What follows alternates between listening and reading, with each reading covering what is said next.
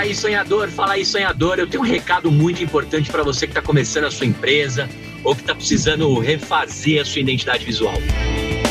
Eu sempre contei com a Idol Logos para construir os logos e todas as maluquices que eu fiz até hoje nesse mercado da internet. A Idol Logos você coloca lá uma concorrência criativa e um monte de designer foda começa a trabalhar pro seu projeto. Olha só, se você quer um logo rápido, com qualidade e um preço muito legal, o Idologos www.idologos.com.br Eu sou Gustavo Passe e esse é o Empreenda Cast. Aqui a gente explica a teoria na prática. Fala aí, empreendedor, fala aí, empreendedora, fala aí, sonhador e sonhadora. Convidei um cara aqui, eu tenho feito uma temporada de coisas que eu gosto, que eu curto, que eu acredito e que eu teria um negócio facilmente. Uma delas é coisas com tatu.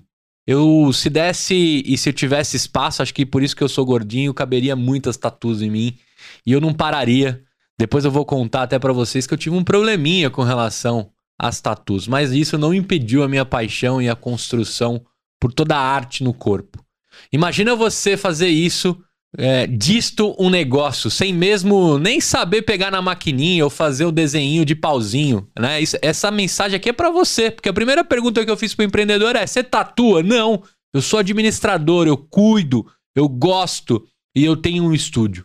Então presta atenção como é que você pode transformar essa paixão, essa arte em um negócio dentro de um estúdio maneiríssimo, cheio de inspiração de um país e de uma cidade que ele frequentou que respira esse lance de você executar a sua paixão, de construir as coisas mais doidas do mundo por algumas óticas. A gente vai falar muito sobre o que é doido por qual ótica, né? O que é maluco, o que não é certo dentro de um modelo que alguém criou, né? De algumas tradições, de algumas coisas.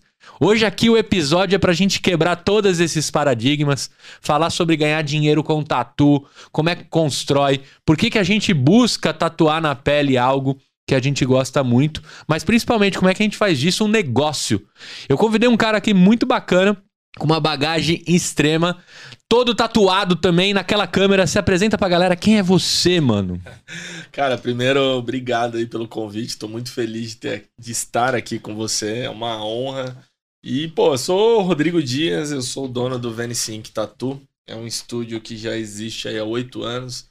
Estamos em São Paulo, capital. Já temos aí quatro unidades, né, basicamente. Estamos com as unidades maiores. A gente começou lá na Zona Norte de São Paulo. Temos uma unidade no Jardins. E a gente tem dois, duas micro unidades que a gente chama que é o Hub, que está dentro do, de uma parceria que a gente fez com o Circus Air, que é um salão bem conhecido. A gente está ali na Augusta e na Pamplona. Então a gente tá Só os lugares onde a galera curte, mano. A galera né? É, eu acho Tatuada. Que, exatamente. Acho que começou, na Zona Norte começou aquele negócio. Santana é, tinha já um movimento acontecendo, mas quando a gente vai para Jardins, Augusta, aí já tem um público mais. A, Augusta, para mim, é a representação do, do, do, modelo alternativo de gostar de coisas. Total, assim. cara, total. Sempre quando eu quero alguma coisa diferente, eu vou lá primeiro. Augusta, é, lá tudo. parece ser um, um nascimento das coisas mais da hora, assim. Exato. Ah, cara, Augusta é uma loucura ali, né, cara? Você tem tudo, né, meu? Pô, tipo, minha esposa é vegana, você tem restaurante indiano, tailandês, vietnamês, tem tudo na Augusta, tem, né, tem. cara? Ali você acha que você precisar, né? Augusta é representação de um, de um São Paulo diferenciado, exatamente, né? Exatamente, Da hora. Muito Agora, legal. cara, tirando aí é, toda, toda a construção por trás de ter um estúdio, eu queria começar perguntando o seguinte, mano. Se precisar tatuar uns bonequinhos de, de, de risco, você manja ou nem isso? não, eu já me tatuei bêbado. É, já. Quem nunca, né? Se beber no caso, deixa isso claro, né? Cara, não, não sou tatuador. É, a tatuagem entra na minha vida, assim, meus amigos eram tatuadores, é, eu sempre fui muito, muito desse mundo alternativo, no sentido de estar com a galera, porque eu tive banda, eu tocava... Uhum tocava punk rock e tudo mais. E aí eu conheci muita gente nesse meio. Os meus amigos tatuaram, viraram tatuadores. Foi esse o meu primeiro impacto. Mas não, não tatuo nada, eu só queria administrar, né? Uhum. E... Eu vou te pedir pra falar um pouquinho mais perto do microfone. Oh, desculpa. Pode e é puxar é... ele pra você também. Ele é seu, mano, esse oh. Boa. Isso. Aí. Cara, e assim, até Pode. Pode, soltar... cara. O episódio é seu, mano. Nós vamos trocar ideia. Na real, assim, o que, que acontece? Eu sou formado em TI, me formei na área de TI, cara, segui carreira nisso, fiz pós-graduação nisso. Meus pêsames. É. Eu fiquei nessa numa época que TI tava em alta, né? Aquele negócio de. É a profissão do futuro, É, vai ficar milionário, é o próximo Bill milênio. Gates. É, exatamente. Puta, Cê- bug do milênio. Bug do milênio, você lembra? Lembro. Cara, eu tive computador nessa época, que ah, todo mundo em causa, assim. E aí eu consegui entrar numa multinacional americana, que era o sonho na época. Não existia Facebook, não existia Google. Esses caras eram tudo embrião na época. E aí fiquei nessa, on- 11 anos. Mas, no meio dessa minha carreira, né, trabalhando com TI, é, eu pus na minha cabeça que queria abrir um negócio. Mas por quê? Porque era um sonho. Eu- A galera de TI tem essas ânsias de, de descobrir. E, Mas não necessariamente algo escalável, algo de aplicativo. Você queria ter um negócio. queria ter um negócio. Franquia, o que É, fosse. eu queria, eu queria ter um extra, uma renda extra. É. Eu Já lia muito esses negócios de renda, não sei o quê. E eu tava muito pensando em dinheiro. Eu não pensava muito em administração, empreendedorismo, apesar de eu já ter tido esse contato com a minha mãe e meu pai. Eles sempre foram do comércio, comércio roots mesmo, mas eu não, eu não pensava em algo assim escalável, como crescer. Cara, não tinha business plan, nada disso. Eu falei, meu, preciso abrir um negócio. Fazer um extra, qualquer coisa. Se os gringos desistirem de mim, eu tenho um plano B. Exatamente, era essa a ideia. Porque, assim, tudo que acontece na área de TI, pelo menos na minha época, hoje em dia eu acho que o negócio tá mais rápido, né? Pra você montar um plano de carreira numa multinacional era muito demorado. Então, tipo assim, pô, eu queria virar o presidente da empresa. É coisa de 20, 30 anos ali. Então, eu já estava há muitos anos nessa, eu vi, eu sempre fui ir atrás dos meus gaps. Então, quando eu entrei lá, pô, não sei o que, eu era técnico, eu virei pra um gerente falei, cara, como que eu faço pra ser igual a você? Aí ele falou, meu, você precisa falar inglês e precisa saber fazer planilha no Excel e você precisa manjar de PowerPoint. Você manjar dos três aí, velho, você cresce. Aí, é assim que o gerente... Porra! Ele falou isso pra mim. É, E eu olhando tecnicamente o negócio, ele é o falou, pacote Office, é o mano. Se eu pacote fizer, eu fizer o é pacote isso. Office. Cara, sabe o pacote Office manja de inglês? Você vai crescer aqui. Porque no final, cara, quando você vira gerente, só responde e-mail e faz a apresentação, tá ligado? você não precisa fazer mais nada. Só que era muito difícil se apresentar. Mas eu sempre fui um cara bom de comunicação. Porque a minha. A, a- meu time era muito introspectivo, né? Meu, tinha uns moleques que era gênio. Ah, os caras de TI é passar pizza por baixo da porta, né? É, mano? cara, os caras. Tipo assim, os caras eram genial. Mas a comunicação não era boa. Então eu, eu me tornei gerente onde eu tava porque eu sabia me comunicar, eu sabia explicar. Passar a mensagem pra cima. Exatamente. E aí, pô, dava um problema no cliente, eu não era o melhor técnico, mas eu era o melhor cara que conseguia sentar com o cliente, tomar um café com ele e falar. Gerar "Meu, crise. Exato. E aí, e aí, nesse meio tempo, eu falei, porra, preciso abrir um negócio. Aí fui atrás. De... O natural do, do, do cara do CLT é tipo, cara, eu vou atrás de algo seguro. Isso aí. Assim, o cara ele precisa de segurança. Principalmente quando o cara tá numa empresa grande, com benefício e tudo mais. Então ele, o que, que ele vai procurar? Franquia. Franquia. Pô, franquia é seguro, franquia, franquia, franquia. Franquia é seguro, de fato. Quais você olhou? Eu olhei a Chili Beans, eu olhei a Cacau Show. Cara, eu olhei alguns ramos de alimentação que, era, que eram muito caros, tipo KFC, Pizza Hut, esses caras. só que Mac. eu não- Mac. Só que eu não tinha dinheiro pra esse tipo de franquia. O modelo. Cara, olhei, puta, olhei um monte de coisa, desde franquias conhecidas como não conhecidas. Nessa época, a- as que tinham o melhor modelo de negócio eram de fato a Cacau Show e a Chili Beans, porque eles criavam modelos menores para quem tem pouco investimento. Tipo, a, Chili Beans já tinha o quiosque. A, a, a Cacau Show já tinha um modelo menorzinho também para quiosque. Depois eles montaram um display. A Cacau montou vários modelos assim para É. franqueado, né? E aí fui, entrei no processo e tal. Do, da Chili Beans eu fui bem longe, assim, cara. Cheguei até a conversar com o Caíto Maia. Que Por- legal. Porque eles fazem uma pré-seleção, assim, um negócio muito doido. E aí eles selecionam, os caras têm o perfil da empresa. Que aí, meio franqueado, não sei o que, não sei o que lá. Só que eu tava entrando numas que, tipo assim, cara, tô virando CLT de novo. E. e Vou eu comprar um chefe, né? Exato, vou comprar um chefe, vou comprar um salário. É. Que é o- também o maior erro, assim, da franquia, é você achar que você vai entrar, né? Que o cara te passa uma projeção, aí você fala, porra, é isso, isso, isso, vou ganhar 5 mil por mês. Não, não é assim, cara. Não, eu vou ganhar.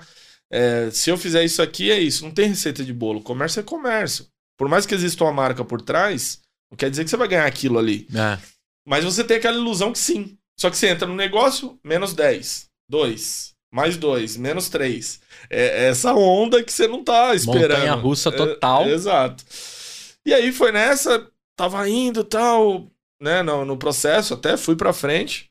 E aí um amigo meu falou para mim assim, meu, meu amigo tatuador, vai rolar o Tatuíque. Tatuíque é o maior evento de tatuagem da América Latina, é, que é o pessoal lá da Clan Tatu, lá do ABC que organiza.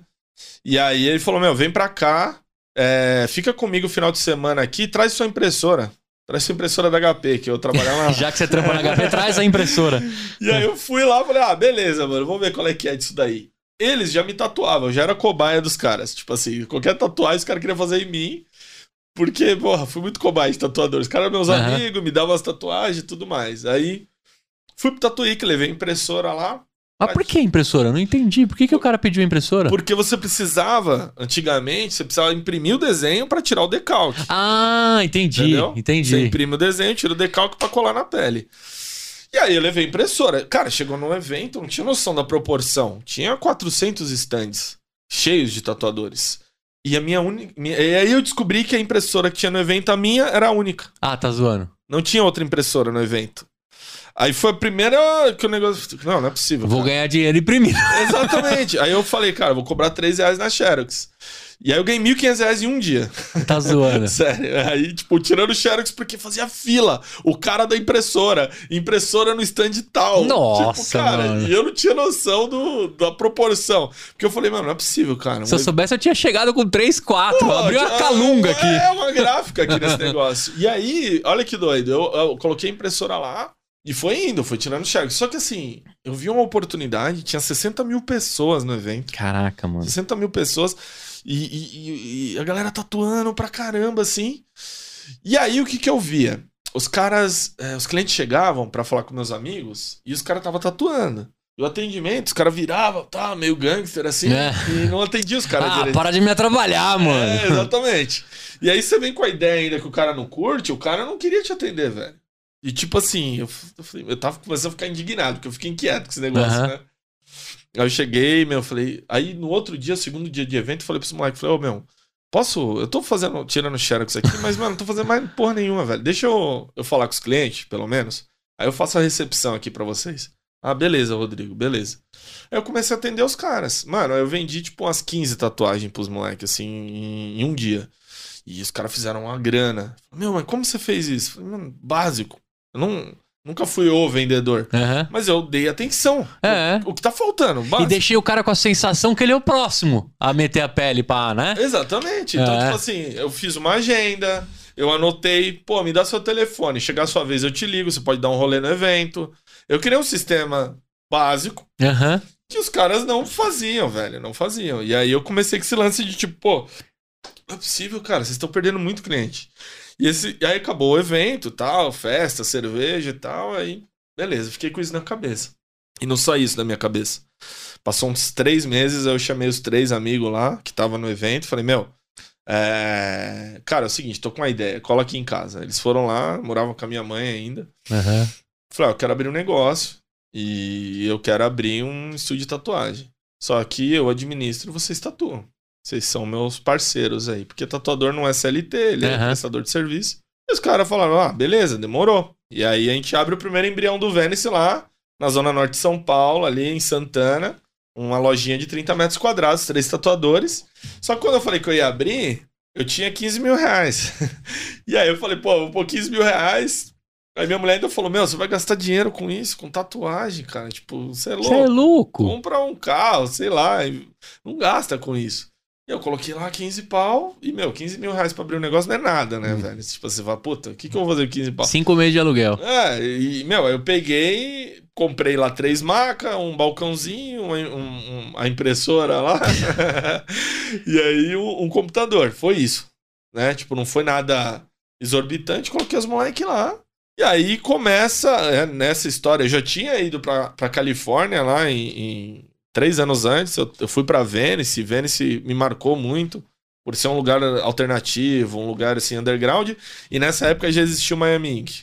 Aí eu falei pros caras, mas qual vai ser o nome da loja? Puta, Ah, eu curto Venice. Ah, então vamos pôr Venice Inc, né, meu? Porque é, é o underground do underground, sabe? Aham. E aí ficou Venice Inc, foi o embrião do Venice com os três amigos lá. Agora, deixa eu te perguntar, mano. Geralmente o tatuador, ele é um artista, Sim. né? Ou é um cara que na escola mandava bem no grafite, ou era um cara que fazia, né, educação artística, todo mundo colava nele pra botar o nome no trabalho e tal. É um cara talentoso. E na maioria das vezes, quem, quem tem muito veia artística tem pouca administração do que dá pra vender, né? Sim. Tem cara que, puta, já, né? Quanto custa pra tatuar? O cara, 50 reais. Não, mano, 50 reais não, não paga nem a tinta que você tá Sim. jogando pra dentro do cara, né? Sim. Tal. O cara não tem noção nenhuma daquilo. Esses, te- esses seus três camaradas, eu tenho algumas perguntas. Eles estão, alguns deles com você até hoje. Essa é a primeira. A Uhum. segunda é, eles tinham noção que isso poderia se tornar um business? E como eles encaravam o lance de ser parceiro e não sócio? Porque assim, tatuou ganha, tatuou ganha, né? Não tem Sim. muito segredo.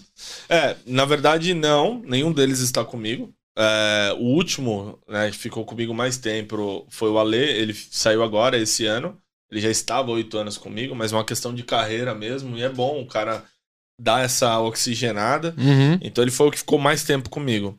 Os outros saíram logo no começo. E de lá pra cá passou mais de 70 tatuadores pelo Venice. Só que achar a mão do negócio foi o difícil pra mim. Porque Uhum. eu, eu entrei e falei, porra, vou abrir, vai ser assim e vai dar dinheiro. Nessa época, eu já era um gestor de TI. Uhum. E eu já geria um time de técnicos. Só que eu achei que seria a mesma coisa. Puta, vou gerir técnico, vou gerir tatuador. Não, não tem nada a ver. Aí vem a veia artística do negócio. O, o, o artista, o que eu não entendi era assim, porra, eu abro a loja às 10. Os caras não chegavam às 10. eu preciso, pô, limpar a loja. Os caras não limpavam a loja. E tipo, mano, eu não tinha dinheiro pra pagar ninguém, nenhuma, uma- nenhuma recepção. Então eles que tinham que fazer tudo isso, né? Uma limpeza. Mas era, porra, era uma loja pequenininha, 30 Aham. metros quadrados, dá pra fazer. Mas os caras, assim, meu, era no tempo deles. E isso, cara, isso me incomodava demais, assim, demais. Porque eu falava, meu, eu- puta, não vai dar certo. Eu coloquei dinheiro no negócio e tá. Os caras não estão levando a sério. E aí que eu comecei a entender que cada cara tem seu momento, que o cara precisa daquele tempo para ele desenvolver, para ele desenhar. Se ele tá estressado, ele não quer trabalhar. Aquelas coisas que você não tá esperando, tipo, meu, de eu ter que trabalhar esse modelo de gestão na cabeça do cara. Porque às vezes o cara colocava na cabeça, meu, não quero ser atendi, não quero atender esse cara. Mas por quê? Eu não gostei dele, velho. Não gostei da ideologia dele. E coisas que, cara, tipo, como assim, cara? É cliente. Ah, Você é louco? não quero, e Não ponto. quero, e foda-se, tipo, não gosto dele. E, tipo assim, coisa que você não tá esperando, sabe? E aí que eu comecei a, tipo, cara, trazer esse lance da administração, mas de uma forma soft. Não é aquele negócio, ou você faz ou você tá fora. Não podia ser assim. E também se o cara começar a tatuar em linha de produção, aí ele já também começa a se magoar, porque não é o que ele quer, né? Exatamente. O cara já entra nessa porque ele não curte ter chefe, velho. Ele não curte ser gerido por ninguém. Ele não curte esse papo empresa. Isso daí já incomoda ele. Entendi. E aí quando. E aí que eu começo, puta, bate e tal, dois anos num, num- muito estresse, assim, de tipo, pô, tá uma merda, cara. Você pensou em desistir, cara? Várias vezes, É? várias vezes. No começo, assim, da loja teve um problema, um menino deixou a torneira ligada lá em cima. E na época de racionamento de água, e foi embora. Aí, meu, começou a vazar água em cima. A gente chegou no. No outro dia, a loja tava quase destruída de água. Perdeu um monte de coisa, parede zoou. Isso fazia, tipo, quatro meses que a loja existia. Eu, qua- eu tive que pôr mais dinheiro, porque fudeu tudo a loja. Reforma Nossa, então. cara, aí eu perdi. Tava perdendo tesão, porque não tava indo do jeito que eu queria. Mas mesmo assim a loja se pagava. A gente tava quase chegando no break-even. E isso era uma coisa, um, um negócio positivo. Que pro- legal. pro negócio. Em pouco tempo, assim. Em pouco tempo. Tipo, a gente conseguia fazer. a- caminhar do jeito muito errado, assim, né? Errado, eu digo diferente, assim. Que, tipo, é um modelo que eu não conseguia entender. Eu fui criando um modelo de administração para estúdio de tatuagem. Porque até então, é, 99% dos estúdios de tatuagem de, de- de São Paulo que eu conheço eram geridos por tatuadores. Só que o tatuador, assim, ele precisa ter o espaço dele de criação, de tempo, o espaço artístico. Uhum. Então, ou o cara tatua ou ele administra. Não tinha como fazer as duas coisas. Então, normalmente o cara sempre pendia muito mais pra parte artística do que a parte administrativa. E ele achava um saco aquela parte. Ah, um né? saco, e ele fazia bem pelas coxas, ele não se atualizava. E aí o estúdio não evoluía, falando da parte financeira, marketing, tudo isso, né? Não, não andava. Foi aí que a gente. que eu comecei a achar uma mão do negócio, onde eu comecei a unir o útil ao agradável. Tipo, cara, vamos fazer assim. Atende assim que dá resultado. Comecei a ter reuniões com eles todo mês. Comecei nessas reuniões que eu era bom de apresentar. Então comecei a fazer PowerPoint, mostrar os números, o crescimento. Mostrar uma perspectiva pro cara que ele não tinha. Quanto ele ganha. Coloquei um sistema, um aplicativo que ele acompanhava o salário dele. Isso em 2015, cara. Já, já tava atrás desse tipo de coisa. O cara já sabia que quando tava caindo no pote lá. Exatamente. Que ele antes era assim. O cara era muito. o- a tatuagem era uma, uma pegada meio artesanal, meio hippie da praia ali. Ele queria o dinheiro todo dia. Isso matava meu fluxo financeiro. Então, tipo assim, puta, ganhei 200 reais, me dá meu 100 aí. Não, velho, não posso te dar o seu 100 agora. Eu preciso fazer um fluxo de caixa. Depois vai ter a- o desconto do cartão, não sei o que lá, não sei o que lá, pra chegar no fim do mês. Aí eu, aí é, eu pagava os caras semanal. Do semanal eu fui pro quinzenal. Do quinzenal, mensal. Até o cara conseguir se adequar a ganhar um salário mensal, pra ele era uma coisa assim que não existia na cabeça Mas dele. também quando ele descobriu o quanto ele juntava no mês. Aí, é, aí ele começa a valorizar mais, tipo assim, porra, eu, eu ganho dinheiro, cara. E ganha bem. E você tem tatuador que ganha bem. Hoje eu tenho tatuadores que ganham muito bem. Então, é, eu fui organizando a vida do cara pessoal e a profissional. E aí que a gente começa. Aí entra o Instagram na época, que era um embrião. Aí o Instagram começou a impulsionar a venda. Que antes a gente vivia totalmente de porta, né? Uhum. E aí que começa o WhatsApp e essas ferramentas vêm para agregar o negócio. Em 2014, né, 15, 16, em 17 para 18, todos esses anos, como eu comecei no Tatuíque, eu fui três anos consecutivos, 16, 17 e 18, eu peguei stand no Tatuíque, porque eu tinha na minha cabeça que é, eu precisava ter um stand lá, porque lá era o, o business, lá era o negócio da tatuagem. 16, 17 e 18, é, eu continuei sendo a única impressora do evento. É mesmo? Você vê que o negócio não evoluía. Então, tipo assim, todo ano a mesma coisa. Os tatuadores não levam impressora pro evento. Acho que em do- em 18, se eu não me engano, um cara se ligou e ele levou uma impressora e também começou a tirar xerox. Tipo, eu tive um concorrente, sabe? Entendi. Mesmo assim, tinha, tinha dinheiro suficiente pros dois. Porra, velho, porque era muita gente. Os caras nunca, assim, eu sempre pensando em, pô, vou pro evento fazer um checklist, o que, que eu tenho que levar. Sabe, você pega um evento, um salão quatro rodas, alguma coisa assim mais estruturada, você vê que faltava muito, assim, em termos da galera que tava participando, né? Não tô falando da organização do evento. Mas, tipo, assim, meio para no tempo, né, cara? O cara, é, o, o- a atração do negócio é mais é, lenta, né? Uhum. E aí a gente foi indo, todo ano eu pegando um stand maior. Chegou em 2018, 17, na verdade, eu peguei o maior stand do Tatuíque. Caraca. Aí eu gastei, cara, foram 24 mil reais o stand. Que eu, puta, falei, cara, eu tenho que pegar o maior aqui. E aí nisso já tava no momento que a loja tinha 30 metros quadrados, mas a gente já tava fazendo muito evento. E tava o evento que a gente fala é o tal do Flash Day, que eram as tatuagens mais baratas e tudo mais. E aí o vizinho do lado, que é um dentista, saiu. E a loja dele era tudo em si, uma sobreloja de 180 metros quadrados. E aí eu dei esse meu primeiro pulo da carreira foi isso. Eu pulei pra essa loja maior, que era do lado, colado, a gente fez um buraco de uma pra outra. Uhum. E, e aí eu contratei mais oito tatuadores nessa, nessa época, né? Foi aí que o negócio começa a crescer. Porque a galera que tava comigo, alguns acreditavam na minha ideia, outros me achavam mercenário, outros achavam que eu era louco, queria transformar aquilo em empresa. Mas todo ano eu vinha crescendo, sabe? E os caras que compravam a ideia, os tatuadores, o salário ia aumentando. Uhum. Entendeu? E no final das contas, assim, incomodava o lance de um cara não tatuador ter um estúdio de tatuagem. Você não é do meio. É mesmo? Isso tem. Tem, cara. É, caraca. Não era um negócio meio assim, ah, você não, não é dono de café, mas você abre um café. É diferente. No mundo da tatu, isso não é muito bem visto. Tipo, os caras, quem é você, mano? Pra Você falar de tatuagem. Você não tá envolvido. É tipo um. Uma cena local, sabe? Entendi, entendi. Você tem que ser meio que aceito pelos Pô, isso pra mim ia ser um desafio do caraca, mano. Porque eu já ia pegar isso aí como esfregar na cara dos caras. Aí, não sou mais o que eu transformei dessa porra, mano. Então, eu nunca fui, tipo assim, cara, vou Aham. jogar na tua cara. ah, não, mano. não, não tô dizendo jogar assim, mas dizer assim, mano, ah, o que diferença faz, mano, se eu tô escutando Sim. bem, ativo, vocês, Exatamente. né? E fazendo vocês ganhar dinheiro. Exatamente. Não ganha-ganha. E aí eu percebi que, tipo, eu fui quebrando esse paradigma a ponto dos caras valorizar o meu trabalho. É. Porque eu achei que ia ser natural e não era. Mas você era o abeiudo do negócio. É, apesar de eu fazer o cara ganhar mais dinheiro, eu incomodava ele.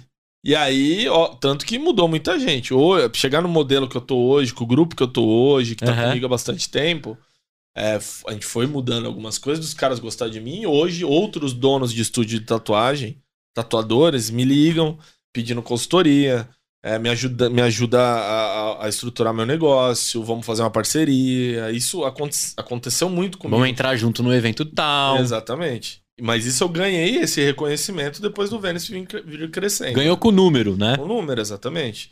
Em 2018, né, só finalizando, a gente cresceu a loja. Peguei o maior stand do Tatuíque lá, tava tudo, pô, legal, minha adrenalina a mil, porque eu sou muito ansioso. A milhão, vamos fazer acontecer, tá tudo legal. Eu tô no meio do evento, os caras me ligam.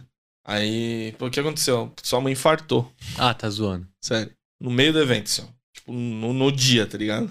E, mano, aí meu chão caiu, assim. Porque você tá. Detalhe, eu tava trabalhando ainda na empresa e tocando o negócio. Só que tava crescendo o negócio. Uhum. Ah, você ainda dividia, a dividia. atenção. É, não tinha largado a empresa ainda.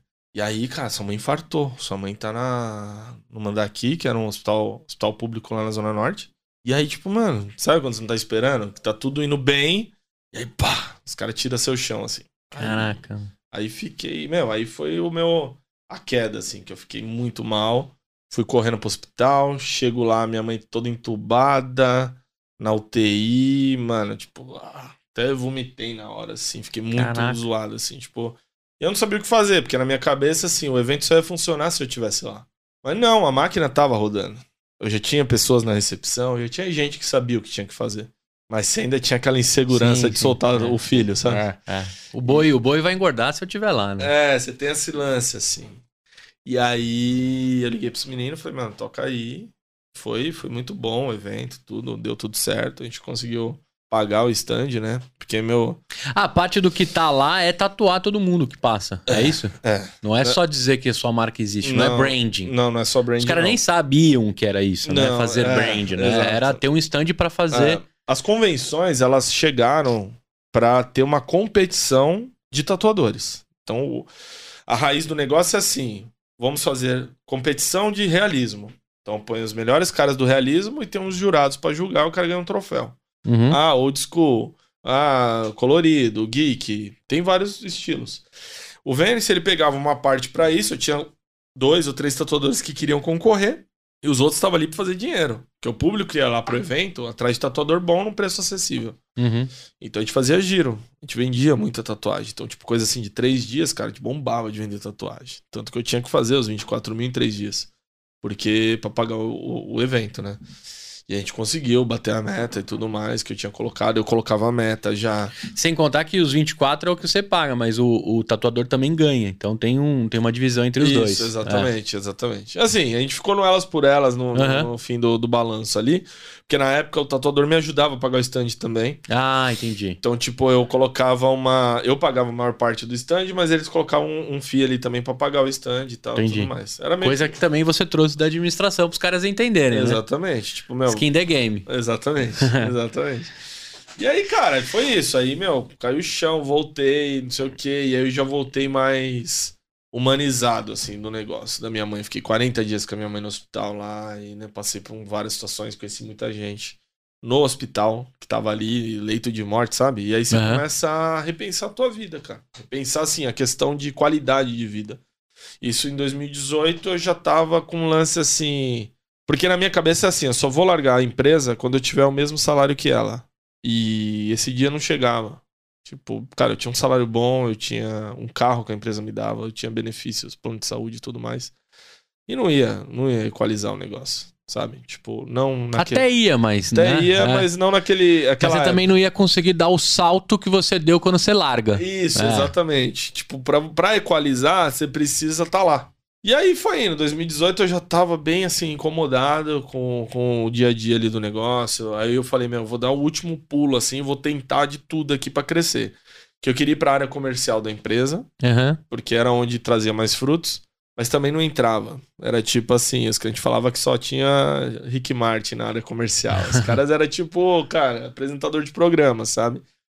Então, chegou um momento que eu falei, cara, não é isso para mim, velho. Eu não vou me matar aqui, ficar igual um louco, atropelando as pessoas, puxando o saco das pessoas para crescer. Não, não, e outra, né, mano? O fato de ter acontecido isso com a sua mãe, o seu cérebro liga dizendo assim, mano, que pra, pra que que eu quero acelerar, né? É, pra que que eu quero sair atropelando, sendo que não tá no meu comando, né? Exatamente. A minha saúde. Olha que doideira, né, Exatamente, velho? A cara. mensagem veio pela Dona Diva. Dona Diva. E aí, e ela também me falou várias coisas naquela época. Tipo assim, ela jogou muita coisa na minha cara, assim, que eu precisava ouvir também. Tipo, cara, você vai trabalhar 18 horas por dia, mas você não tá me vendo. Você não tá falando com seus amigos mais. Você não tá parando um tempo pra, pra ouvir, cara. Eu, ah, é. Você deixa de ouvir. E o mundo empresa, ele ele coloca uns blocos na sua orelha, que é uma coisa importantíssima. Tipo assim, eu vejo hoje eu tenho um tempo para eu tomar um café e eu vim aqui conversar com você e te ouvir, te entender. Naquela época eu não ouvia as pessoas. Tipo, Tava no piloto automático. Piloto automático, porque você tá muito pensando lá na frente o que para um ansioso é terrível. Tanto depois eu passei em psicólogo até por conta disso. Tamo junto. Porque, cara, foi importantíssimo. Muita unha ruída. É, cara, eu fiquei dois anos na psicóloga para eu entender que eu tinha que sair de onde eu tava, que não me fazia mais bem. Mas porque eu não ouvia mais ninguém, cara. Eu não conseguia parar e ouvir o meu funcionário. Eu chegava no tatuador. O cara lá, porra, no mundo dele, meio hippie, no tempo dele. E eu querendo. Blá, blá, blá, o cara ficava puto comigo. Então, velho, tipo, não ia me acelerar, mano. Eu tô tentando te explicar uma coisa aqui. Você quer que eu te explique em dois minutos? Eu não vou te explicar. Tipo, ou você tira um tempo pra mim, ou não tira. É. E os caras me davam muita porrada. Eu apanhava mais os caras do que batia. Porque era só porrada, assim, da vida, cara. Uhum. Não era... Você vê muito com essa cabeça empresarial, que é o maior erro, pelo menos da galera de TI que eu vejo assim, é business, é dinheiro, é profit, loss, não sei o quê, blá, blá, ganhar dinheiro. Só que, cara, você não ganha dinheiro sem pessoas, mano. Se você não souber lidar com as pessoas, você não vai ganhar nada. Porque você não tem um time do teu lado. E o time precisa te ouvir. Sim. E você não sabe se comunicar. E 90% dos problemas tá por conta da comunicação, velho. É isso aí. Você não sabe falar, o cara não sabe te entender, e você não tem um time do teu lado. Mas você acha que você tem. Esse é o maior erro, sabe? Uhum. Eu conheci vários empreendedores depois disso que erravam dessa forma. Tipo, né, meu, as meninas têm que trabalhar assim, assim, assim. Cara, ninguém é besta. Tá todo mundo vendo o que você tá fazendo. Então, tipo assim, não tem problema de você fazer ela trabalhar, mas seja justo com ela, com a tua palavra, com a meta que você está fazendo, ou com aonde você quer que a sua empresa chegue. Você não vai fazer a sua empresa crescer se você não tiver um time motivado. E as pessoas motivam com várias coisas, tipo com dinheiro, obviamente, mas com abraço, com obrigado, com educação, com qualidade de vida. Tipo, a menina tá lá com o filho dela doente, você fala, meu, vai para casa cuidar dele. Esse detalhe você ganha ela mais do que você dá um aumento às vezes. Sim. Sabe? Sim. Então, tipo, esses detalhes, né, cara? E aí, 2018 foi essa disruptura aí da, da minha cabeça, né, meu? Pra chegar em 2019. E aí eu falei, porra, já tô consolidado no mercado da tatuagem, assim, né? Achando que eu tava consolidado. Já tava com 12 tatuadores. A loja já tava, né, tracionando bem. Eu já tinha conseguido pagar um, um gerente, que na verdade era um desses meus amigos. Eu coloquei ele como gerente. Depois coloquei uma recepção.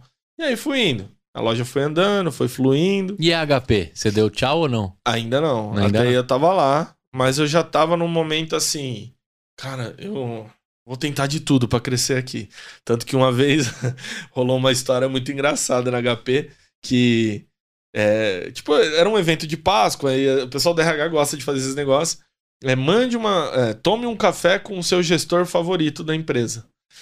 E coloca o nome do cara. E aí eu coloquei o, o presidente da HP, o CEO. eu quero tomar um café com o CEO. Só que ninguém, cara, os caras não pensavam assim. Os caras estavam tudo assim. Eu quero tomar um café com, com o gerente de RH, com o gerente. E eu falei, não, eu quero com o diretor, com, com o pica das galáxias, o mais top. Que nem vi esse cara. Aham. Nunca falei com esse cara. Porque ele é muito. Cara, HP tinha 8 mil funcionários. E aí, beleza, a menina, tipo, ficou assustada. Você quer falar com o Halp? Não, eu quero falar com o Halp, velho. Se não for com ele, eu não quero falar com mais ninguém. É. Ah, não tem Páscoa também Não, nessa não, tem- porra. é, não, é ele ou não é pra ver se esse negócio funciona mesmo. Você não é RH? E aí. Cara, ela mandou mesmo e tal. Aí deu, tipo, três meses depois. Aí a secretária do presidente me manda uma mensagem. Viu? O Halp quer falar com você hoje. O Halp tem cinco minutos hoje pra falar com você. Caraca. Ah. Puta, você tava zoado, roupa feia, você não tá preparado. Saí correndo pro shopping, comprei uma camisa pra, né?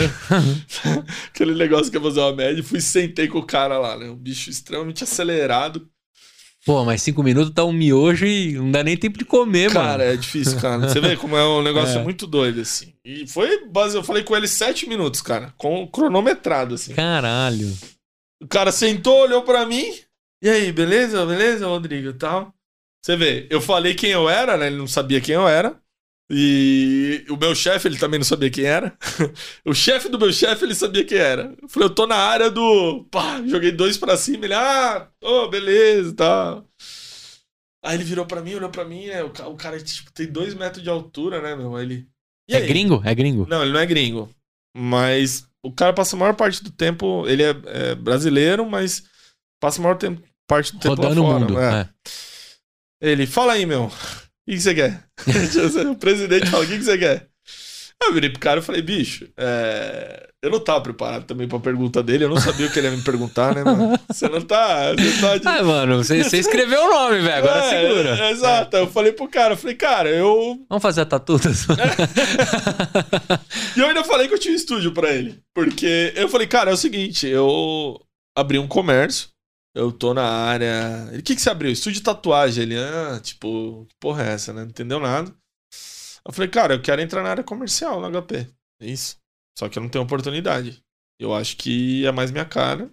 Ah, é, beleza. Tal, já mandou uma mensagem pra secretária, ó. Fala com o diretor comercial aqui, o diretor de vendas, que é um venezuelano lá. Pá. Já ma- marcou uma reunião com o cara pra mim. Ele só fez a ponte. Aí ele falou, falou, ah, meu, põe uma coisa na sua cabeça, velho. Você quer? Você corre atrás. Só, é o único conselho que ele me deu. E pronto, aí sumiu, É, igual o mestre dos é magos. isso, é tipo isso, né? Você quer, você corre atrás. É. Não tem muito caminho assim. É isso. E tipo assim, meio que assim, se não rolar aqui, você corre atrás de outra coisa. é tipo isso, sabe? Não foi um negócio muito motivacional, tá ligado? O cara meio pá. Ah, Eu fiquei assim, pô, obrigado e tal.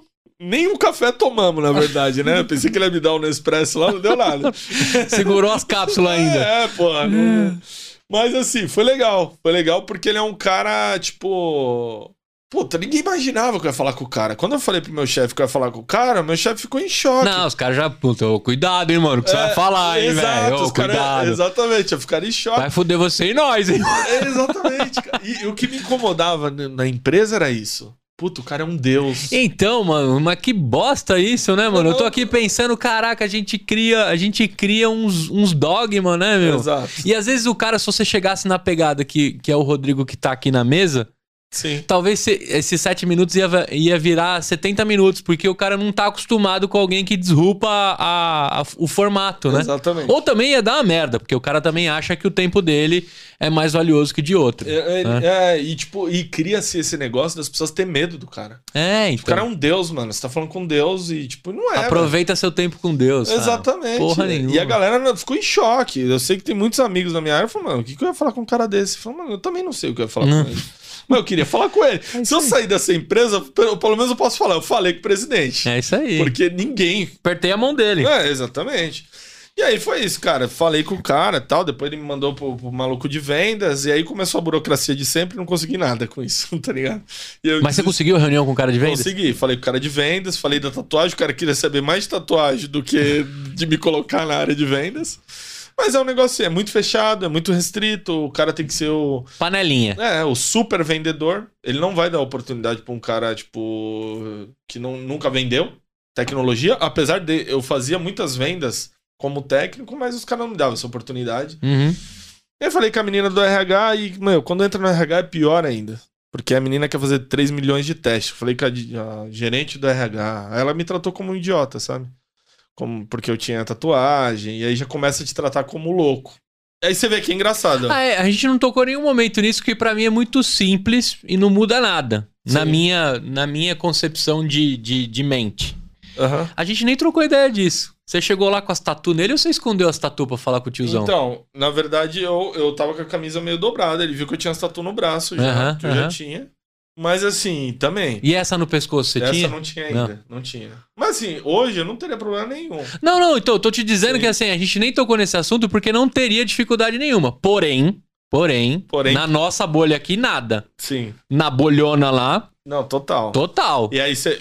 Principalmente o RH, né? Ah, demais. Ah, tipo assim, ó, ó que, você vê como as coisas são engraçadas que eu senti o movimento do mercado. 2014, você entra em TI tatuado, tem preconceito. Os caras já, meu, não é louco. Não vou contratar. Ah, esse maluco faz uns códigos de doido. É, exato. 2014, você vem até 2018.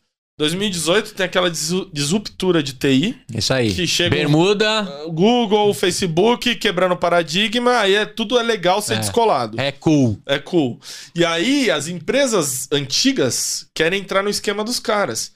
Ah, vem do jeito que você quiser. Não tem dress code. Mas não é assim, velho. É. Não é assim. Porque isso não é a cultura da empresa. Ah, E aí, onde perdia? Você pega o Google, que o dono tá de bermuda, é uma coisa. Você pega uma, uma, uma empresa mais tradicional, tipo a HP, o, cara tá, de- o dono tá de terno. E aí você pega o elevador com ele, você é o ET, não Exato. ele. Você tá, o cara tá de terno. Você vai estar tá todo descoladão de tatu e bermuda. Você olha pra aquele cara e fala, mano, não, não casa, velho. O cara vai te olhar estranho. Por mais que ele- ele fala, ah, o RH falou que tem que ser assim.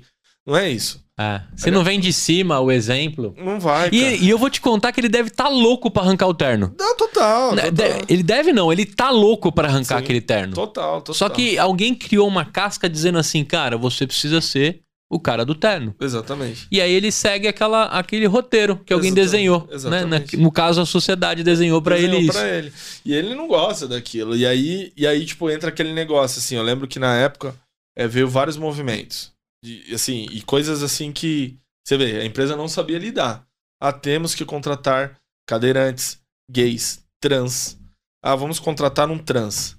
Cara, isso daí, os caras levaram o, o gerente de marketing do Facebook, gay, é, para explicar como lidar com trans dentro da empresa. Porque. E aí você fala, porra, tipo assim. Porque, né, hoje, trabalhando no mundo da tatu, isso pra mim é muito. Cara, acho Assim- que é um dos mais é, orgânicos que tem. É, é, né? é, tipo, é natural. Tudo é natural, assim. Até o lance do. Pô, do trans, do gay, é, de to- todo o, o, o lance. a arte não tem gênero, né? mano? Exatamente, não tem gênero. Só que dentro de uma empresa, você via que, assim, o cara do Facebook deu um discurso muito legal, mas não era tão simples isso, entrar na cabeça da galera. E eu tô falando, assim, mais da questão da contratação do trans. Sim. Ah, pô, legal, vamos quebrar paradigma, né? mas não contratou nenhum. Por quê? Tudo bem, tem um lance de, de qualificação. Uhum. Porque também a galera não, tava, não tem oportunidade. Tem um estudo falando, pô, o cara não consegue pagar uma faculdade. Sim. N cara, coisas é, o cara tá uns, ano, uns anos atrasados com relação à oportunidade mesmo, construção, né? Exatamente. E aí chega na hora de bater ali qualificação, etc. Alguns casos não batem. né? Exatamente. Por Mas, isso assim, tem empresas resolvendo isso também, que é sensacional. Exatamente. E aí, cara, eu, eu, é, eu sempre fui muito assim, porra, vamos, vamos fazer acontecer. Mas eu vejo que quebrar esses silos, paradigmas de empresas muito tradicionais é muito difícil, cara. É muito difícil. Então, por isso que o, o- você vê o Google e o Facebook saindo lá na frente. Porque até o cara acompanhar a velocidade que o cara tá pensando, Sim. meu, até ele construir essa cultura demora. E eu tenho, Rodrigão, pra mim que assim, a Google consegue acelerar muito as coisas, as startups têm esse oxigênio, porque eles não perdem tempo com coisas banais pra se discutir. Exatamente. O que você põe na pele, o que você escolheu pra sua vida, o seu gênero, entendeu? A startup não gasta tempo com isso. Exatamente. Porque isso não precisa ser gasto tempo. Exatamente. Né? As discussões é, é, precisam acabar na camada empresarial. E aí a gente fica ali lamentando, discutindo, tentando aprender. Tentando aprender. E as startups, cara, estão voando. Estão voando. Nem liga pra esse, pra esse Nin- cara, ninguém liga. Essa é a grande realidade. Ninguém E liga o, e o certo é isso, é o não ligar, é tipo, é não excluir, é não, meu, não ter. é O gênero, cara, é, não tem nada a ver com a tua vida. Sim, sim. E, e por isso que eu tô te dizendo, quando, quando você presta atenção. Que nem o Google só escolhe problema de bilhões de pessoas. Eles não escolhem mais problemas de milhões. Sim. É de bilhão, de Bilhão. bilhão. Sim. Aí você já fala, pô, pra resolver problema de bilhão, É não pode estar preocupado com assuntos Sim. que já tá resolvido dentro de alguns, né? Exatamente. Porém, vivemos num país muito longe, né, dos assuntos e dos temas que a gente colocou aqui de ser discutido. Total. Mas assim, eu acho que a grande diferença tá aí na liberdade que você tem lá na Venice, né, de, de tocar o pé e não, não, não precisar discutir isso porque já tá resolvido Já lá tá dentro. resolvido. É aberto pra todo mundo. Total. Desde quando a gente abriu, eu, eu já falei, cara, essa é a galera que eu me sinto bem. É isso aí. Essa é a galera que eu, que eu gosto de trabalhar, que é a galera que sempre jogou comigo na sinceridade. E a sinceridade dói. Porque assim, ah, é fo- pô, a galera descolada é legal. Não, não tem nada a ver com isso com a outra. A galera é descolada e é bem sincera. Então, tipo, eu nunca tomei tanta porrada de funcionário igual eu tomei no Vênice. Tipo, eu já tive vários times, mas no Vênice foi o lugar onde eu mais aprendi a ser gestor. Aham. Porque saber lidar com todas as diferenças, saber lidar com todos os gostos.